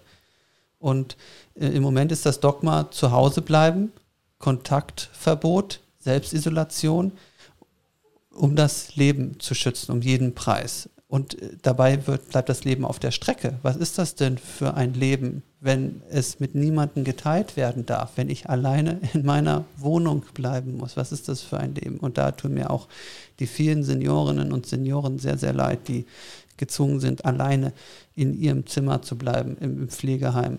Äh, ich habe zum Beispiel im Altenheim. Ich habe zum Beispiel äh, letzte Woche hat es mich auch ein bisschen die Panik überfallen. Habe ich gedacht, warum sind jetzt so sterben so viele? Und dann habe ich vom beim RKI gibt es eine Excel-Tabelle von den absoluten Toten. Die absoluten Todeszahlen, die sind bis 15.12. sind die jetzt draußen für 2020 die Rohdaten, was immer Rohdaten heißt, weiß nicht, aber das sind auf jeden Fall Tote sind Tote und Lebendige sind Lebendige. Also eigentlich müssten das schon die richtigen Daten sein. Dann habe ich halt einfach mal ein Excel-File aufgemacht und habe mal die letzten vier Jahre einfach mal zusammengezählt. Und tatsächlich ist effektiv dieses Jahr das Jahr mit den meisten Toten. Das Jahr, äh, das übertrifft das Jahr vor zwei Jahren um 6000 Tote. Aber wir sprechen hier von 950.000 Toten und 6.000 Tote mehr sind halt, wie viel Prozent? Nicht mal ein Prozent oder so mehr. Und was interessant ist, ähm, drei Wochen vorher äh, wäre das Verhältnis immer noch für 2018 effektiv gestanden. Also es sind deutlich mehr äh, Tote plötzlich gekommen. Dann habe ich mal geguckt, äh, was das denn für, welche Altersgruppe das sind. Und es waren wirklich nur alle Altersgruppen wie 2018 haben sich gleich verhalten, außer die 80 bis 85, 85 bis 90 und 90 bis 95-Jährigen. Die haben sich quasi, da sind mehr Leute in der Tat gestorben. Aber es hat mich jetzt nicht in eine Panikhaltung versetzt. Also ich sehe dann halt, okay, da sterben am Tag 5% mehr als normalerweise, aber auch nur in den Anfangs 3000er Zahlen und nicht jetzt wie vor zwei Jahren mit 3500 bis 3800 jeden Tag im ganzen Monat lang, sondern es war 3100, dann mal wieder 3000, dann mal 2900. Also es ist durchaus was einfach so, in einem normalen Bereich einfach liegt. Das ist eine, ich würde sagen, es ist eine normale Schwankungsbreite, jedenfalls vom, vom Sterbegeschehen her. Mhm. Ja, also das muss man ja klar sagen. Ich habe mir das näher angeschaut äh, für, die, für Frankfurt, ja, weil da kam ja diese Meldung, irgendwie 60 60 mehr Menschen gestorben, irgendwie Übersterblichkeit 60, 60, 60 Menschen plus sozusagen in Frankfurt und Umgebung. Ja. Und da habe ich mir das näher angeschaut und es ist also geradezu in, der, in dieser Zeitschrift, ich weiß nicht, ob das, ich glaube in der FAZ war das oder so, äh, also dieses war wirklich, ähm, das ließ es so klingen, als sei in der Stadt Frankfurt selbst äh, 750.000, die hatten ja, es sind ungefähr 750.000 Menschen, als sei da diese Übersterblichkeit. In Wahrheit war es eben Frankfurt und Umgebung und Umfeld von Frankfurt leben auch recht viele alte Menschen ja, also in den da so im Umfeld, im, ich weiß nicht, im Grünen oder was immer. So, und da müsste man das nochmal ganz genau untersuchen. Aber wenn man es sich jetzt nur für Frankfurt anschaut, ja, dann, dann war das die, die äh, geringste. Das meinst du immer in der FAZ-Artikel, ja? Äh, mhm. Äh, also dann war das die geringste Anzahl von äh, tatsächlich von Toten in mhm. den letzten mhm. vier Jahren. Wenn man das vergleicht hat, ja, waren das eben die, war das die allerkleinste Anzahl. Und also wirklich, und ja. es gab eine, Entschuldigung, für Frankfurt gab es eine Schwankungsbreite von 500 Menschen, die äh, eben in dem fraglichen Zeitraum mehr oder weniger gestorben sind. Also Wobei, jetzt müssen wir wieder aufpassen, sonst kommen wir genau in dieses Schema, was uns ja permanent vorgeworfen wird. Wir negieren den Tod und dass wir sehen es als nicht so wichtig, dass die Alten weiterleben. Das ist gerade das ist genau das ist ein ganz problematisches Thema, weil so wird Stauen angegangen mit dem Riesenmoral, mit der Riesenmoralkeule. Wir sind quasi äh, nicht damit einverstanden, dass alte Menschen geschützt wird. Da sage ich einfach klipp und klar, äh, sorry, nein. Genau das Gegenteil ist der Fall. Wenn es jemals wirklich um die Gesundheit gegangen wäre, meiner Meinung nach, hätte man von Anfang an konsequent, intensiv Altenpflegeeinrichtungen, überhaupt Pflegeeinrichtungen und ähm, mehrfach Erkrankte geschützt. Das, das, das sage ich dann als, als, als Kontrapunkt, weil ähm, das ist zu einfach. Mir jetzt zu sagen, ich ich bin, ähm, ich bin äh, quasi, äh, ich, äh, ich sage jetzt, das ist nicht lebenswert, das ist totaler Quatsch, das habe ich noch nie gesagt. Aber ich das, das wird permanent vorgeworfen, dieser, die, genau dieser eine Punkt. Ja, aber, aber weißt das, du, ich glaube, ja. diese Diskussion ist ganz falsch. Ich glaube, es ist einmal so, dass es einfach ein natürliches Sterbegeschehen gibt und damit müssen wir alle leben, weil der Tod gehört eben zum Leben. Ja, aber ja. soll ja gerade bekämpft werden anscheinend. Ja, aber von der Regierung. Ja, ich glaube, ich meine, es ist ja einmal durch die, durch die, teilweise sind ja, man weiß ja jetzt, dass ich weiß nicht, bei 50 Prozent der Intubierten ja, äh, also 50 Prozent der Intubierten sterben, allein schon durch diese Behandlung. Und das hat man zum Beispiel früher gar nicht gemacht, dass man die Alten jetzt, wenn sie eine Lungenentzündung hatten, ja. da irgendwie dann noch äh, wildwütig intubiert. Vielleicht wäre die ein oder andere Lungenentzündung oder Grippe oder ein schwererer Verlauf auch normal verlaufen oder anders verlaufen, wenn man vielleicht früher intubier, äh, äh, also ähm, anders behandelt hätte.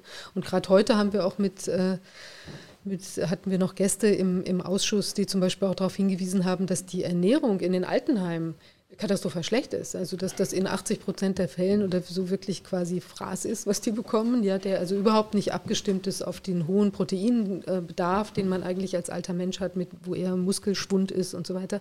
Die müssten ganz anders ernährt werden. Also ich meine, wenn wir jetzt anfangen wollten, uns wirklich darüber äh, zu unterhalten, wie kann denn so ein, ein Leben verlängert werden und eben auch gesund gestaltet werden, dann müsste man noch an ganz anderen Punkten ansetzen. Aber selbst wenn wir das mal alles weglassen, dann ist es ja trotzdem so, dass wir nicht ein Sterbegeschehen haben, was jetzt überhaupt ja, darauf hindeutet, dass wir insgesamt ein bevölkerungsschutzmäßig ein Problem haben. Also das ist einfach jetzt gar nicht so. Ich möchte jetzt mal ganz kurz was ganz anderes einbringen. Corona mhm. bzw. Covid-19, das ist ja die Krankheit, an der man erkrankt, ist nicht die einzige Todesursache. Wie viele Menschen auf der Welt sterben an Hunger, obwohl es so leicht vermeidbar wäre? Und jetzt wenn, vermehrt, das haben Sie jetzt gerade vermehrt, vermehrt. genau, auch an den Folgen der, an den wirtschaftlichen Folgen, also die, die wirtschaftlichen Folgen des Lockdowns, sie sind ja für die dritte Welt, für viele Länder in Lateinamerika, Afrika und Asien viel gravierender als hier. Also äh, alleine schon dadurch, dass ja ähm, der Import auch zurückgeht äh, in die Industriestaaten und dadurch dort äh, in der dritten Welt ganz viele Arbeitsplätze verloren gehen, äh, die Menschen ähm, verarmen in einem ungeahnten Ausmaß. Und wenn wirklich ein Interesse bestehen würde, das Leben zu schützen, und äh, dass die Menschen eine hohe Lebensqualität haben, lebenswertes Leben. Warum fängt man dann nicht erstmal damit an, was gegen den Welthunger zu tun, an dem unzählig viel mehr Menschen sterben als an, an Covid-19. Und, und äh, weshalb werden immer noch so viele äh, Waffen produziert in, der Rüstungsproduktion. Und Deutschland ist da eines der äh, stärksten Länder der Welt, die, die Waffen produzieren und exportieren in Kriegsgebiete. Äh, es finden immer noch so viele schreckliche Kriege statt wie im Jemen, äh, wo, wo wirklich auch ganz viele Zivilisten täglich sterben, auch, auch äh, durch, durch Waffen, die in Deutschland hergestellt wurden, aus Deutschland, wenn auch über Umwege äh, exportiert wurden. Und da kann man doch auch mal ansetzen. Man darf jetzt nicht nur, nur noch auf Covid-19 schauen. Es gibt so viele andere Dinge, durch die Menschen extrem leiden und, und in Massen sterben. Absolut. Aber ich, jetzt Aber ich kenne ich kenn keine Verordnung, die jetzt die Leute dazu zwingt, quasi, dass jetzt nach Afrika fliegen und die Leute füttert quasi. Ähm mit ihrem Geld. Noch nicht. Also noch nicht.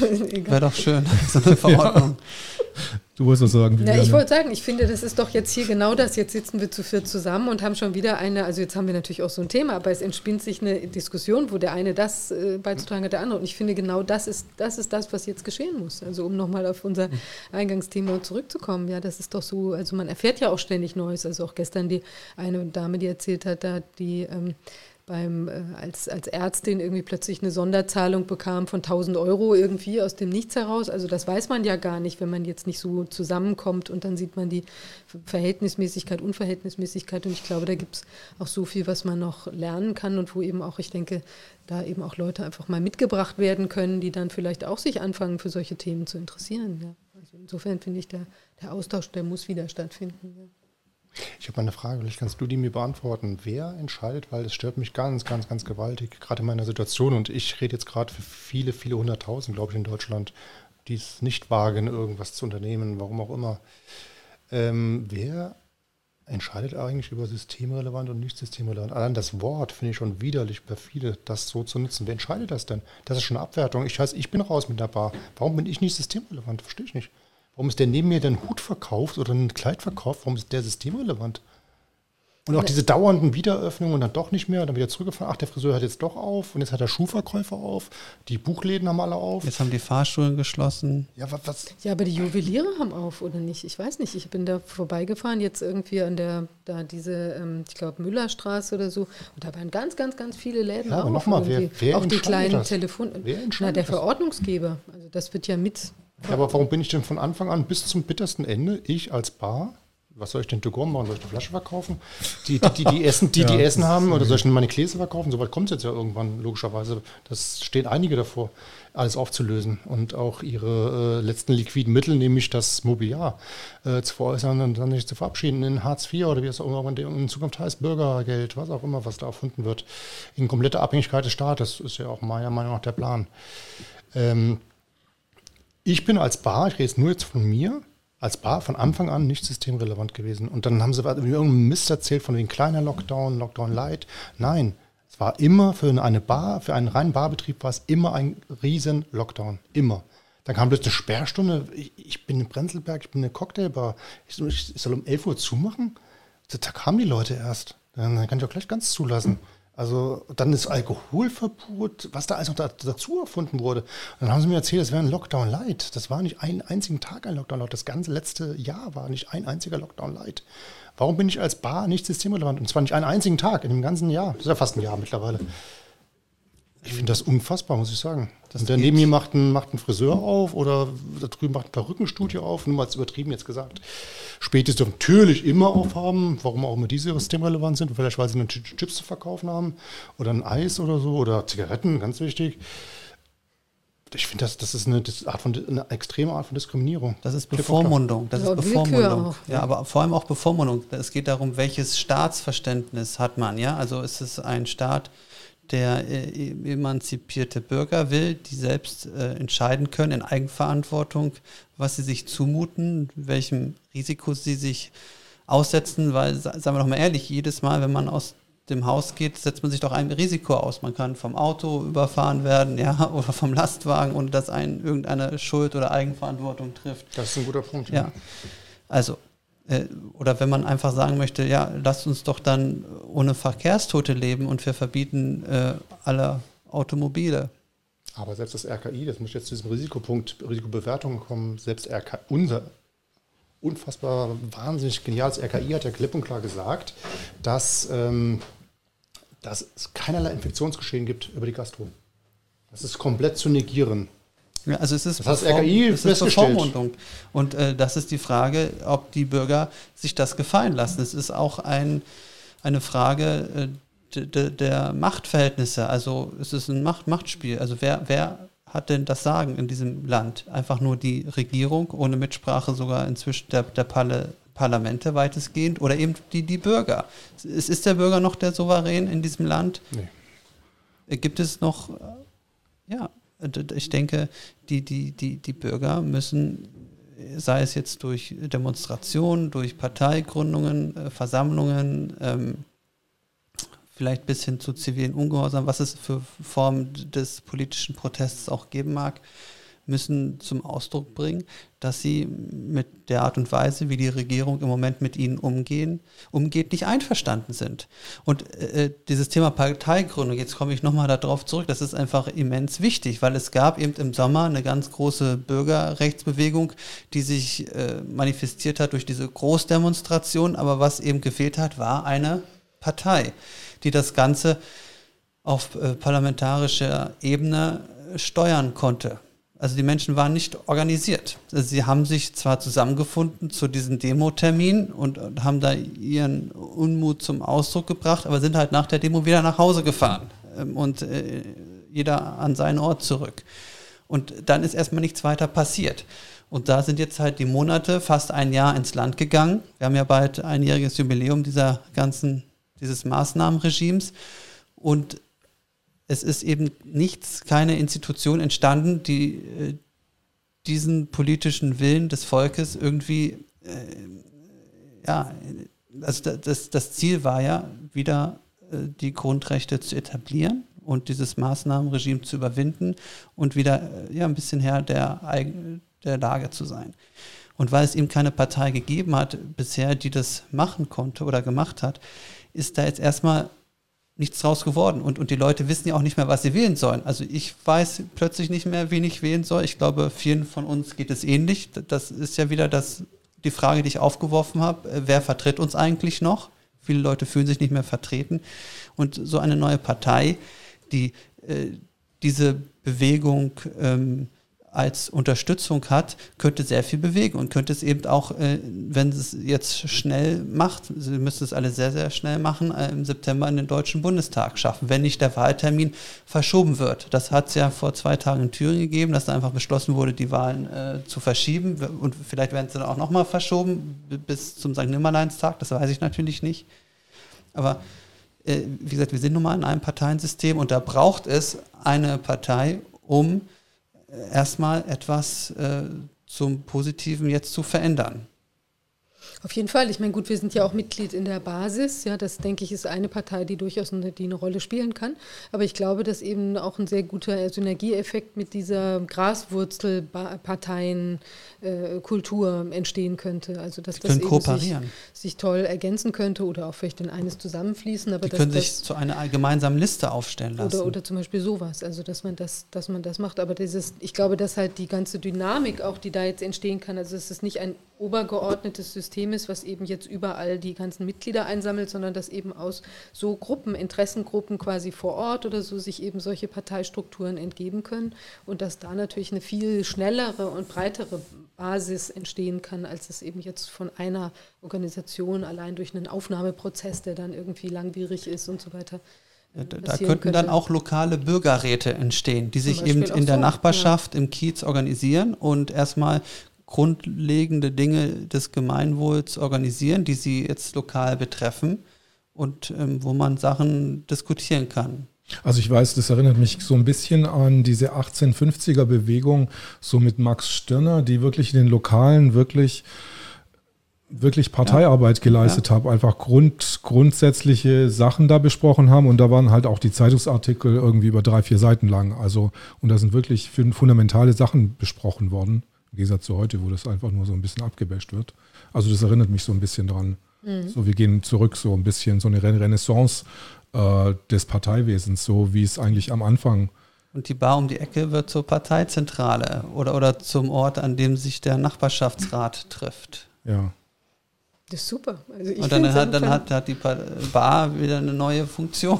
ja, dann haben wir eine Parteifunktion, also nicht mehr äh, sich wegschießen, sondern, sondern na, die wird quasi auch zu so einem, was du angesprochen hast, dieser, dieses Forum, ja, so Agora, da so ein Marktplatz, auf dem man sich. Äh, genau, die, die, die neue Polis ist jetzt äh, die Bar um die Ecke, äh, zum Beispiel das Scotch und Sofa und wird dann auch natürlich, weil es eine bedeutende öffentliche Funktion hat, ähm, vom Staat subventioniert. Die, die, die, übernehmen dann erstmal die ganzen Fixkosten und eure Gehälter und vielleicht ein bisschen Gewinn, ja. Endlich. Ja. Aber ich wollte wollt trotzdem noch mal kurz kommen. Äh, du bist heute ein bisschen un, äh, als Journalist ein bisschen unrüde behandelt worden irgendwie. Ja, das stimmt. Also ich bin ja dorthin gekommen gestern und heute zu, äh, zu deiner Bar, mhm. ähm, lieber Sören weil ich dokumentieren wollte, zeitgeschichtlich, was dort passiert für unseren YouTube-Kanal Anni und Martin. Und ähm, es ist ja auch wirklich zu einem ganz großen Thema geworden. Also insofern war es ja durchaus auch berechtigt, das zu dokumentieren. Es haben ja wirklich alle Medien bis hin zur deutschen Presseagentur in zigfachen Meldungen die Nachrichten darüber berichtet. So, und was, was wirklich sehr unangenehm war, war, wie die Polizei, äh, vor allem die Bereitschaftspolizei, die Einsatzhundertschaften auf mich, aber auch auf andere äh, Pressevertreter, es hat nicht nur mich äh, getroffen, reagiert hat. Also sehr forsch und rüde zum Teil. Und auch durch Schubsen, Ziehen ähm, äh, oder, oder so mit dem Körper jemanden wegstoßen oder mich wegstoßen, vor die Kamera gehen, die K Kamera wegdrücken, aus, aus, aus, versuchen aus der Hand äh, zu, zu schlagen. Also das kennt man ja von so Großdemonstrationen, die geräumt werden, wo es dann eskaliert und wo dann das, das Adrenalin auch da ist, ähm, also wo dann wirklich äh, es, es rund geht. Aber bei so einer ja, relativ kleinen Versammlung. Äh, gestern sollen es 28 ja. gewesen sein, heute waren es vielleicht noch weniger. 14 bis 18. 14 bis 18 in der Kollwitzstraße, in so einem bürgerlichen Viertel, also ganz nah am Kollwitz-Marktplatz. das war also, aber jetzt, diesmal hat sich ja gar nicht innerhalb der Bar abgespielt. Sondern außerhalb, die, auf außerhalb der Straße. Die Leute trafen sich einfach, es war jetzt ein Teil, die dann doch gekommen waren, weil sie gedacht hatten, genau, obwohl es die Medien falsch berichtet haben. Die Medien genau, haben es tatsächlich in der Bar. In der Bar. Es war ja gar nichts in der nee, Bar heute. Es war nichts ich bin der Besitzer, kann ich klar, kann ich absolut Es war niemand da. Es ist niemand eingebrochen. Zu. Es ist es niemand zu, eingebrochen. Es war, es war, zu und dunkel, als die Polizei kam. Sie können nicht sagen, es stimmt nicht. Das war nicht ein, eigentlich war nicht mal ich war drin. Niemand, niemand war drin. Wir waren alle draußen. Also, und, und das kam ja von dem Polizeisprecher, glaube ich. Ne? Ich ja, weiß nicht, und, wo das herkommt. Ja, ich meine, äh, ich, ich, also ich finde, ich habe das so noch nicht erlebt, dass aus so einem nichtigen Anlass und aus dem Nichts heraus, und als ich dich gerade interviewt habe, Viviane, da war ja alles ruhig. Da gab es keinen Aufruhr, da gab es keinen Protest, da hat niemand irgendwas gemacht, sondern du und ich, wir standen ganz normal auf der Straße, sogar ein bisschen abseits, es war ein bisschen dunkel, äh, auch nicht direkt vor dem Eingang der Bar. Ich habe dich interviewt und plötzlich kommt die Polizei und verlangt von dir ähm, einen Mandantenvertrag, völlig unüblich, ich, oh, hast du auch noch nie erlebt nee, in deiner Zeit erlebt, als ne? Rechtsanwältin. Ne? Und dann ging es hin und her, dann kamst du eine polizeiliche Maßnahme, dann kam ich auch noch eine polizeiliche Maßnahme, dann ging das Geschubse los und so weiter. Also das ist schon sehr, sehr ungewöhnlich. Und äh, als ich heute die Polizeisprecherin mit äh, meiner Kollegin Anne Höhne äh, interviewt habe äh, beim Polizeipräsidium, habe ich genau dieses Thema angesprochen, dass mir das Sorge bereitet, ähm, wie die, wie einige Beamte die Pressevertreter behandeln und ihre journalistische Tätigkeit ungerechtfertigt und ja, widerrechtlich einschränken. Und genau das habe ich heute angesprochen und auch sehr ausführlich. Und jetzt ist es heute Abend wieder passiert und sogar noch drastischer als, als gestern. Und da frage ich mich, was, was brodelt da in den Beamten? Weil das kenne ich eigentlich so von Berlin. Ich, in Berlin ist eigentlich die Polizei recht locker, das muss man schon so sagen. Also ich, ich habe eigentlich nie in Berlin Probleme mit der Polizei gehabt, auch bei solchen An Anlässen. Und das ist irgendwie jetzt gerade so neuer, ähm, so eine neue Umgangsweise. Könnt ihr euch das irgendwie erklären? Ihr habt es ja alle gesehen. Vielleicht kannst du es nochmal aus deiner Sichtweise beschreiben, wie die mit mir umgesprungen sind. Also sie haben dich quasi über die Straße getrieben. Ich habe das selbst äh, als würden wir so einen Hooligan irgendwie so durch die, wie so ein Hund, der durch die Straße wegtreiben irgendwie. Das ja, war und er hat immer wieder geschubst. Ja, ja, und, war, eine, war eine unschöne Szene. Also ja, und ich, ich bin ja, wie du es bestätigen kannst, völlig ruhig geblieben. Ich habe ja auch gar nichts gesagt. Ich habe einfach nur dokumentiert. Genau, Presse. was dort passiert. Genau, und es war ja auch relevant. Das zeigt ja auch, wie viele Journalisten dort waren und wie äh, intensiv die Medien darüber berichten, über diese Ereignisse in der Kolwitzstraße. Ich kann mir das nicht erklären, warum da einige über die Stränge schlagen, einige Beamte. Ist echt komisch. Also eigentlich gestern war das ja insgesamt eine ganz friedliche Angelegenheit. Da stand ja auch irgendwas in der Zeitung, dass da irgendein Gerangel mit einer Journalistin oder irgendwie die angegriffen worden sei. Also ich habe Zweifel, dass das tatsächlich so war. Ich habe das, also dieses kleine Video, was da dabei war, äh, das hat das nicht hergegeben. Das war gar nicht zu erkennen, was da passiert ist. Und da ging ja auch ein anderer Polizist vorbei und sagte zu den drei Polizisten, der, der diese Frau so in der Ecke drängten, irgendwie bitte Abstand wahren und so. Es klang, klang nicht so, als sei da irgendeine Notlage oder eine aggressive Situation im Gange. Also insofern, ich weiß gar nicht, gestern war das eigentlich alles friedlich. Das war jetzt natürlich ein und bisschen. In der Bar war gar nichts. Gar nichts. Und es war ein bisschen frustig natürlich, dass die jetzt da nicht die Versammlung irgendwie äh, weiterlaufen lassen mhm. wollten. Aber da war ansonsten nichts. Und ich fand jetzt heute tatsächlich auch, es war komisch, dass dann eben, also da sehr viele ähm, Polizei standen und die doch auch in einer irgendwie, ja, weiß ich nicht, auch irgendwie ein bisschen weiß ich nicht, auf Krawall gebürstet oder wie auch immer waren. Das war irgendwie komisch, ja. Also, dass die dann auch sagten, da darf jetzt heute nichts stattfinden. Wir hatten ja gar nicht vor, jetzt heute das stattfinden zu lassen in der Form. Oder eben erst dann gegebenenfalls nach Klärung mit der Polizei. Aber eigentlich war heute ja eben, was wir schon gesagt hatten, nicht vorgesehen, das jetzt auch mit einer kleineren Gruppe dann fortzusetzen, weil es keinen Sinn mehr macht. Wir wollen ja erstmal mit dem ganzen Team das machen. Aber da war das doch irgendwie vom Ton tatsächlich jetzt so ein bisschen rüde. Ja. Es ist ja letztlich jetzt nichts passiert und meine polizeiliche Maßnahme hat sich ja auch darauf beschränkt, dass ich eben meinen Personalausweis aus dem Auto holen musste, ja, aber das doch immerhin in Begleitung von zwei Polizisten.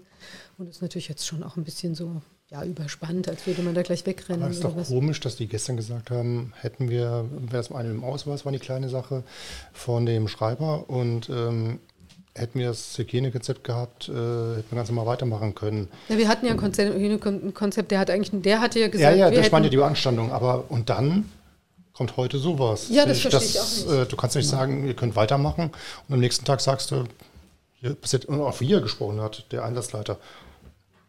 Sie, was, ich habe das gefragt, äh, Sie, Sie können mir das jetzt nicht verbieten oder überhaupt das Wort verbieten. Und dann sagt er, doch, doch, ich Also mach das jetzt.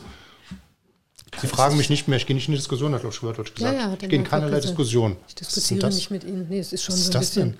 Also, also Tatsache ist, dass du, Viviane, an der Ausübung deiner rechtsanwaltlichen Tätigkeit als Organ der Rechtspflege gehindert worden bist. Ich sage das jetzt so ganz sachlich, äh, deinen Mandanten zu betreuen und ich bin daran gehindert worden, an meiner journalistischen Tätigkeit unter anderem dich zu interviewen oder dort zu dokumentieren, zeitgeschichtlich, was dort vorgeht. Und ich finde, für solche Hinderungen gab es überhaupt keinen Anlass. Also es war, wir haben die Abstände eingehalten. Ich hatte sogar meinen Schal vors Gesicht gemacht, meinen dicken Wollschal. Aber es gab ja auch keine Ansammlung an sich. Es waren ja wirklich, äh, wirklich nur 14 Leute da oder so, die quer über die Straße irgendwo verteilt gestanden sind. Am Also- meisten waren dort Polizisten in der Kovic-Straße, das muss man schon mal sagen, die Einsatzhundertschaften. Also die haben das Geschehen do dominiert und die standen nah beieinander, auch in Trauben. Und auch nah zu uns, die sie dann kontrolliert haben, aufgehalten haben, polizeiliche Maßnahmen durchgeführt haben. Also Ja, und der Polizist hatte ja dann unser, unser Gespräch. Wir haben ja über die Sache, also ich habe ja auch quasi im, Auf, ich ja im Auftrag von, von Sören da auch ein, sozusagen eine Einschätzung der, rechtliche Einschätzung der Lage oder an, also kurze Aspekte dazu dann auch äh, da besprochen. Und dann kam der ja dazu und hat gefragt, ja, warum sind Sie hier? Was ist Ihr triftiger Grund? Ich habe gesagt, ich bin hier, um meinen Mandanten zu sehen und so. Und dann sollte ich ja auch mit meinem Mandanten dann weggehen oder habe ich Wir gesagt, durften äh, ins Zelt er in, ins Zelt hätten wir gehen können, aber ich kann ja mit meinem Mandanten auch im, im Gehen sprechen. Also ich weiß gar nicht, wenn ich da auf die Art und Weise einen Austausch haben kann. Also es ist schon ein ziemlicher Eingriff auch in die Berufsausübung. Genau, und bei mir auch Eingriff in die Berufsausübung, wenn ich kein Interview führen darf mit einer Rechtsanwältin, die dort gerade eine wichtige Funktion ausführt, nicht dokumentieren darf. Und ich finde, da, da, heißt es, während den Anfängen. Ich finde, das muss man thematisieren, so wie wir jetzt darüber sprechen. Und ich werde das auch wieder äh, vorbringen, zum Beispiel den Abgeordneten des Abgeordnetenhauses äh, oder dem Innenausschuss äh, davon erzählen und oder den Journalistenorganisationen, den Menschenrechtsorganisationen. Also das muss äh, thematisiert werden,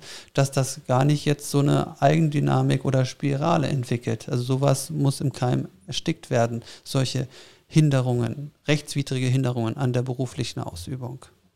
Absolut.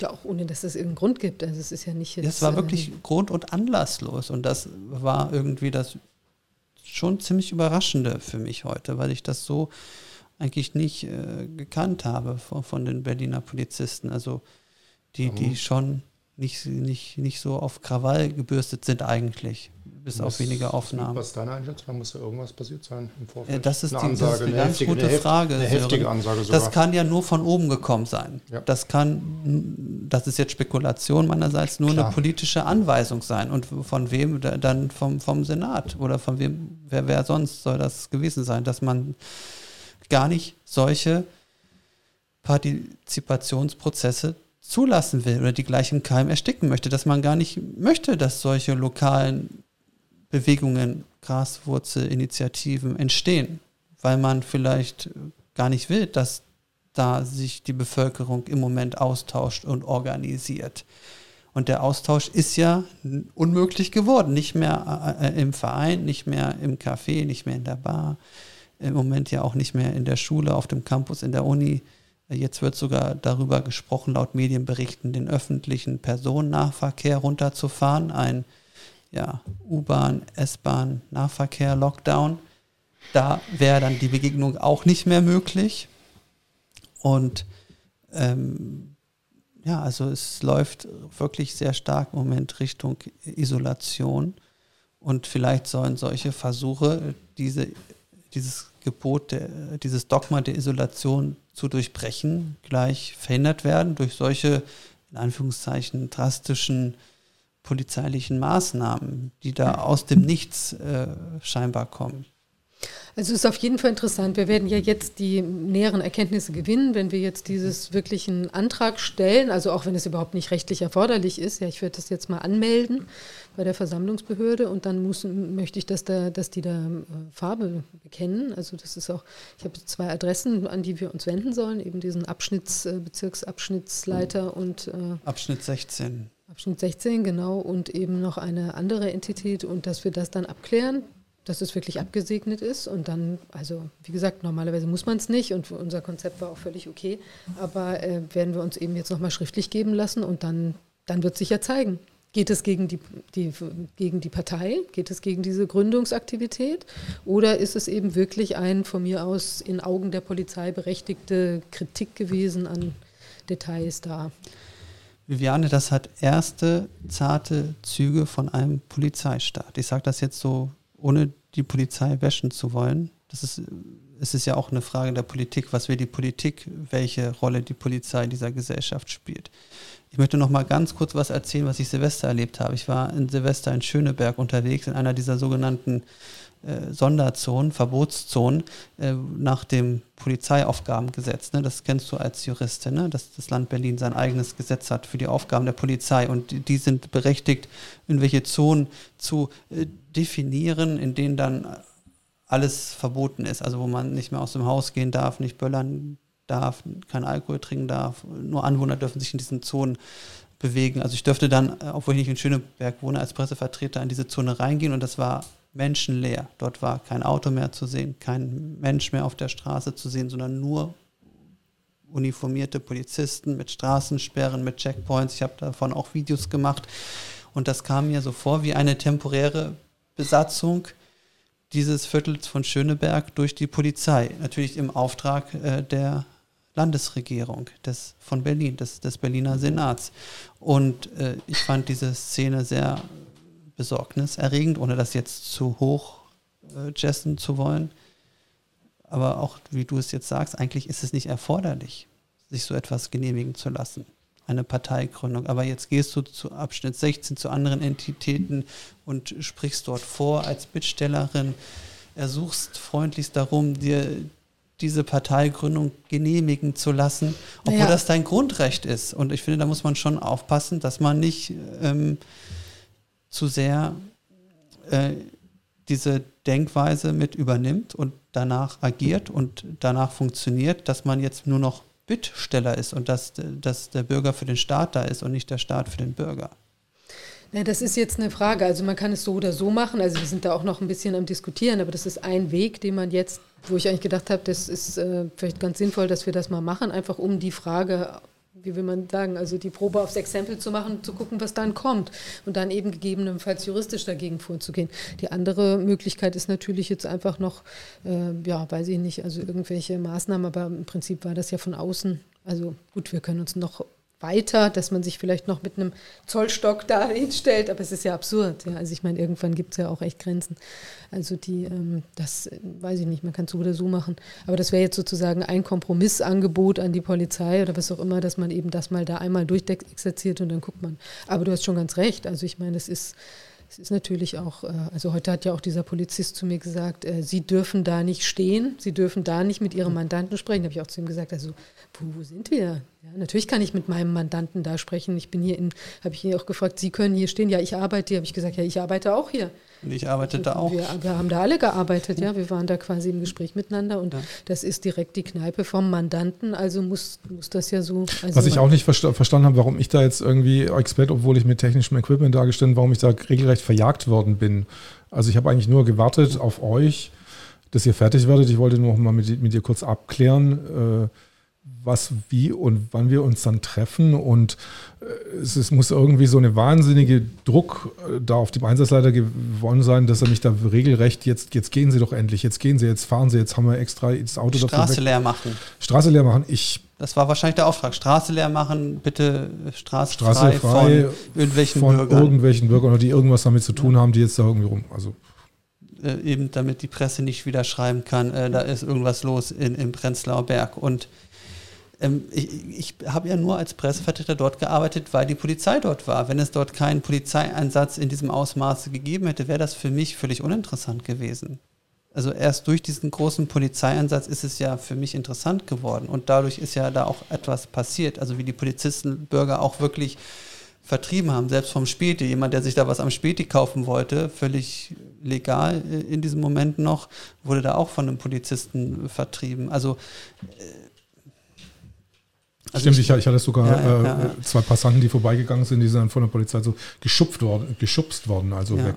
Also insofern, ich denke, da muss auch ein gewisser Druck auf den Schultern der Polizisten lasten. Da muss ein entsprechender Einsatzbefehl da sein und äh, ich denke, da müsste man mal Akteneinsicht beantragen oder eine Anfrage machen nach dem mhm. Transparenzgesetz oder Informationsfreiheitsgesetz oder was es da für entsprechende Möglichkeiten gibt, äh, um das irgendwie politisch aufzuarbeiten, weil von unserem Parlament, von unserem Abgeordnetenhaus, zumindest gerade 30 Jahre alt geworden ist, erwarte ich das schon nicht mehr. Also da werden so, selbst im Innenausschuss solche Sachen gar nicht mehr diskutiert. Also da wird nur noch ähm, darüber diskutiert, ja, wo muss man, welche Schrauben muss man jetzt an, der, an den Verordnungen drehen. Ne? Also äh, es war ja diese Woche eine Innenausschusssitzung, da wurde nur diskutiert über diese 15-Kilometer-Regel, über äh, Schulen und so weiter, Maßnahmen, funktionieren die ja oder nein? Was muss man noch verschärfen? Aber es, es kommt auch nicht die Frage aus, ob wir uns diese Toten eigentlich auch leisten können. Also wenn wir jetzt einfach komplett auf, aufmachen. Also sind wir jetzt wirklich nur in dieser Einbahnstraße in die Schiene oder können, können wirklich auch alle mal des Mutes sagen, okay, die Leute, die 80, 85, 90 sind, die werden einfach irgendwann mal sterben und nicht. Naja, aber weißt du, ja, ja. ich glaube, die Sache ist so vielschichtig. Also, mhm. wenn wir uns das angucken, wir kriegen ja auch aus den, aus den Altenheimen jetzt die Information, dass da auch viele Leute nach der Impfung sterben. Die haben am 27. Äh, Dezember angefangen zu impfen, ja.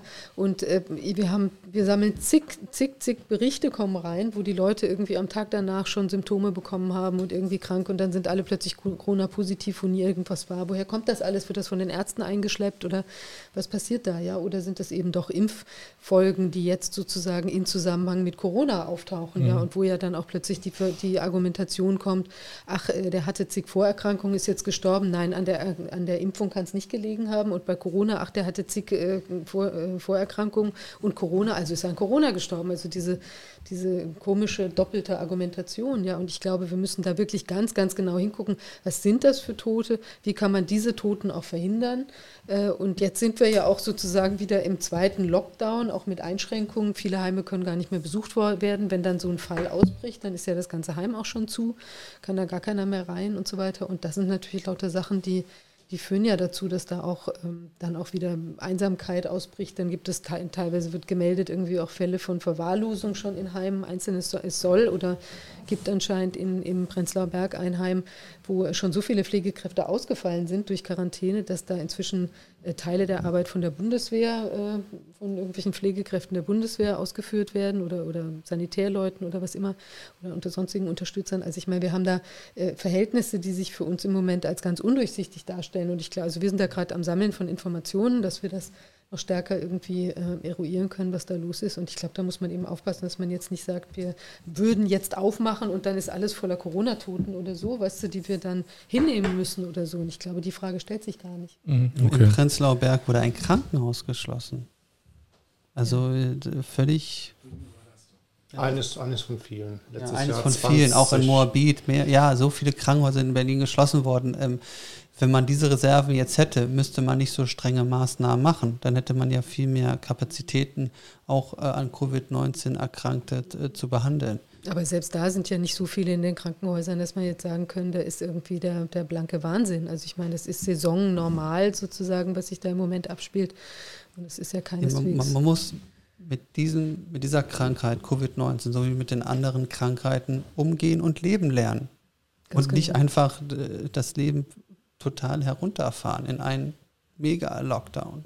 Das ist der völlig falsche Ansatzpunkt meiner Meinung nach. Und im Moment, sagen wir doch mal ganz ehrlich, wird dieses Corona doch von jedem auch so benutzt für seine Ziele und für seine Zwecke. Ja, also ähm, Staatsschuldenkrise oder so etwas, ja, Corona dran schuld. Also jetzt plötzlich so an jeder, jede Regierung mhm. kann einfach jetzt äh, für die Probleme, äh, die sie hat, äh, da, da Corona die Schuld geben. Ist auch eine sehr bequeme Ausrede, finde ich, für, für, für die Regierenden. Corona ist schuld. Gerade die eine Frage dazu, du kennst dich ein bisschen besser aus als Journalist, gehe ich von aus. Ähm, wie stehst du denn dazu, dass ähm, die WHO das mit der Immunisierung geändert hat? Kurzfristig, auch jetzt schon wieder kurzfristig mal wieder. Wir haben, es gibt nicht mehr diese, die es früher gab, diese Reglementierung oder Reklamation der, der Herdenimmunität. Die haben sie einfach abgeschafft, sondern sie sagen, es ist quasi nur Immunität über Impfung. Das ist jetzt das neueste WHO-Speech. Das ist ja, also das ist absolut Wahnsinn. Wir haben seit Jahrtausenden die Menschheit leben wir mit Viren. Punkt. Der Körper ist damit zurechtgekommen. Man kann jetzt nicht sagen, dass Covid, wie gesagt, Coronaviren, das wissen irgendwie, ich glaube, auch unsere Zuschauer vielleicht nicht, die gibt es seit Hunderten von Jahren. Coronaviren, das sind Stämme. Covid ist was anderes. Aber äh, mir kann auch keiner jetzt ins Gesicht sagen, der irgendwie noch Sachverstand hat und sagen, das ist jetzt der einzige Virus, den es jemals gab, mit dem unser Körper nie zurechtkommen wird. Wir werden alle daran sterben. Das ist das Speech von Herrn Söder. Wir werden alle daran sterben, wenn, wenn wir nicht uns äh, auf Toilette einsperren, für immer, alleine, natürlich. Ich meine, was sagst du dazu? Dass das jetzt gerade wieder geändert wurde, schon wieder was von der WHO geändert wurde, einfach? Ähm, ich denke, dass gerade jetzt diese Impfgeschäfte sehr lukrativ sind für die, die Hersteller dieser Präparate. Äh, und ähm, ich meine, das ist ausgerechnet Pfizer, ein US-amerikanischer Pharmakonzern, der wirklich einen sehr schlechten Ruf hat, da den Vertrieb macht für so einen Impfstoff, der in Deutschland von BioNTech äh, entwickelt wurde, das, das, das, das spricht schon mal dafür, dass es da wirklich nur um, um Profit geht und, und nicht um das äh, Allgemeinwohl. Und ähm, ich denke mal, jetzt, wo diese Impfstoffe äh, zugelassen sind, äh, ist das ein viel zu großer Markt, als dass man sich das ähm, kaputt machen lassen möchte von denjenigen, die, die da vom Vertrieb und Verkauf dieser äh, Erzeugnisse profitieren. Und ähm, noch ist ja nicht gesagt, wie, wie lange so, ein, so eine Impfung wirkt, wie lange so eine Immunisierung äh, vorhält, ob, ob man dadurch wirklich auch weiterhin nicht mehr ansteckend ist. Das ist ja auch noch nicht wissenschaftlich äh, erforscht. Und ähm, unser Immunsystem ist, denke ich, äh, eines der besten Mittel, um mit Viren äh, zurechtzukommen. Und im Moment wird vieles dafür getan, dieses Immunsystem äh, herunterzufahren. Denn was ist denn fürs Immunsystem wichtig? Frische Bewegung, Luft. frische Luft, frische Sport, Luft. aber auch Kontakt mit Menschen. Natürlich. Liebe, Zuneigung, Berührung, berührt werden.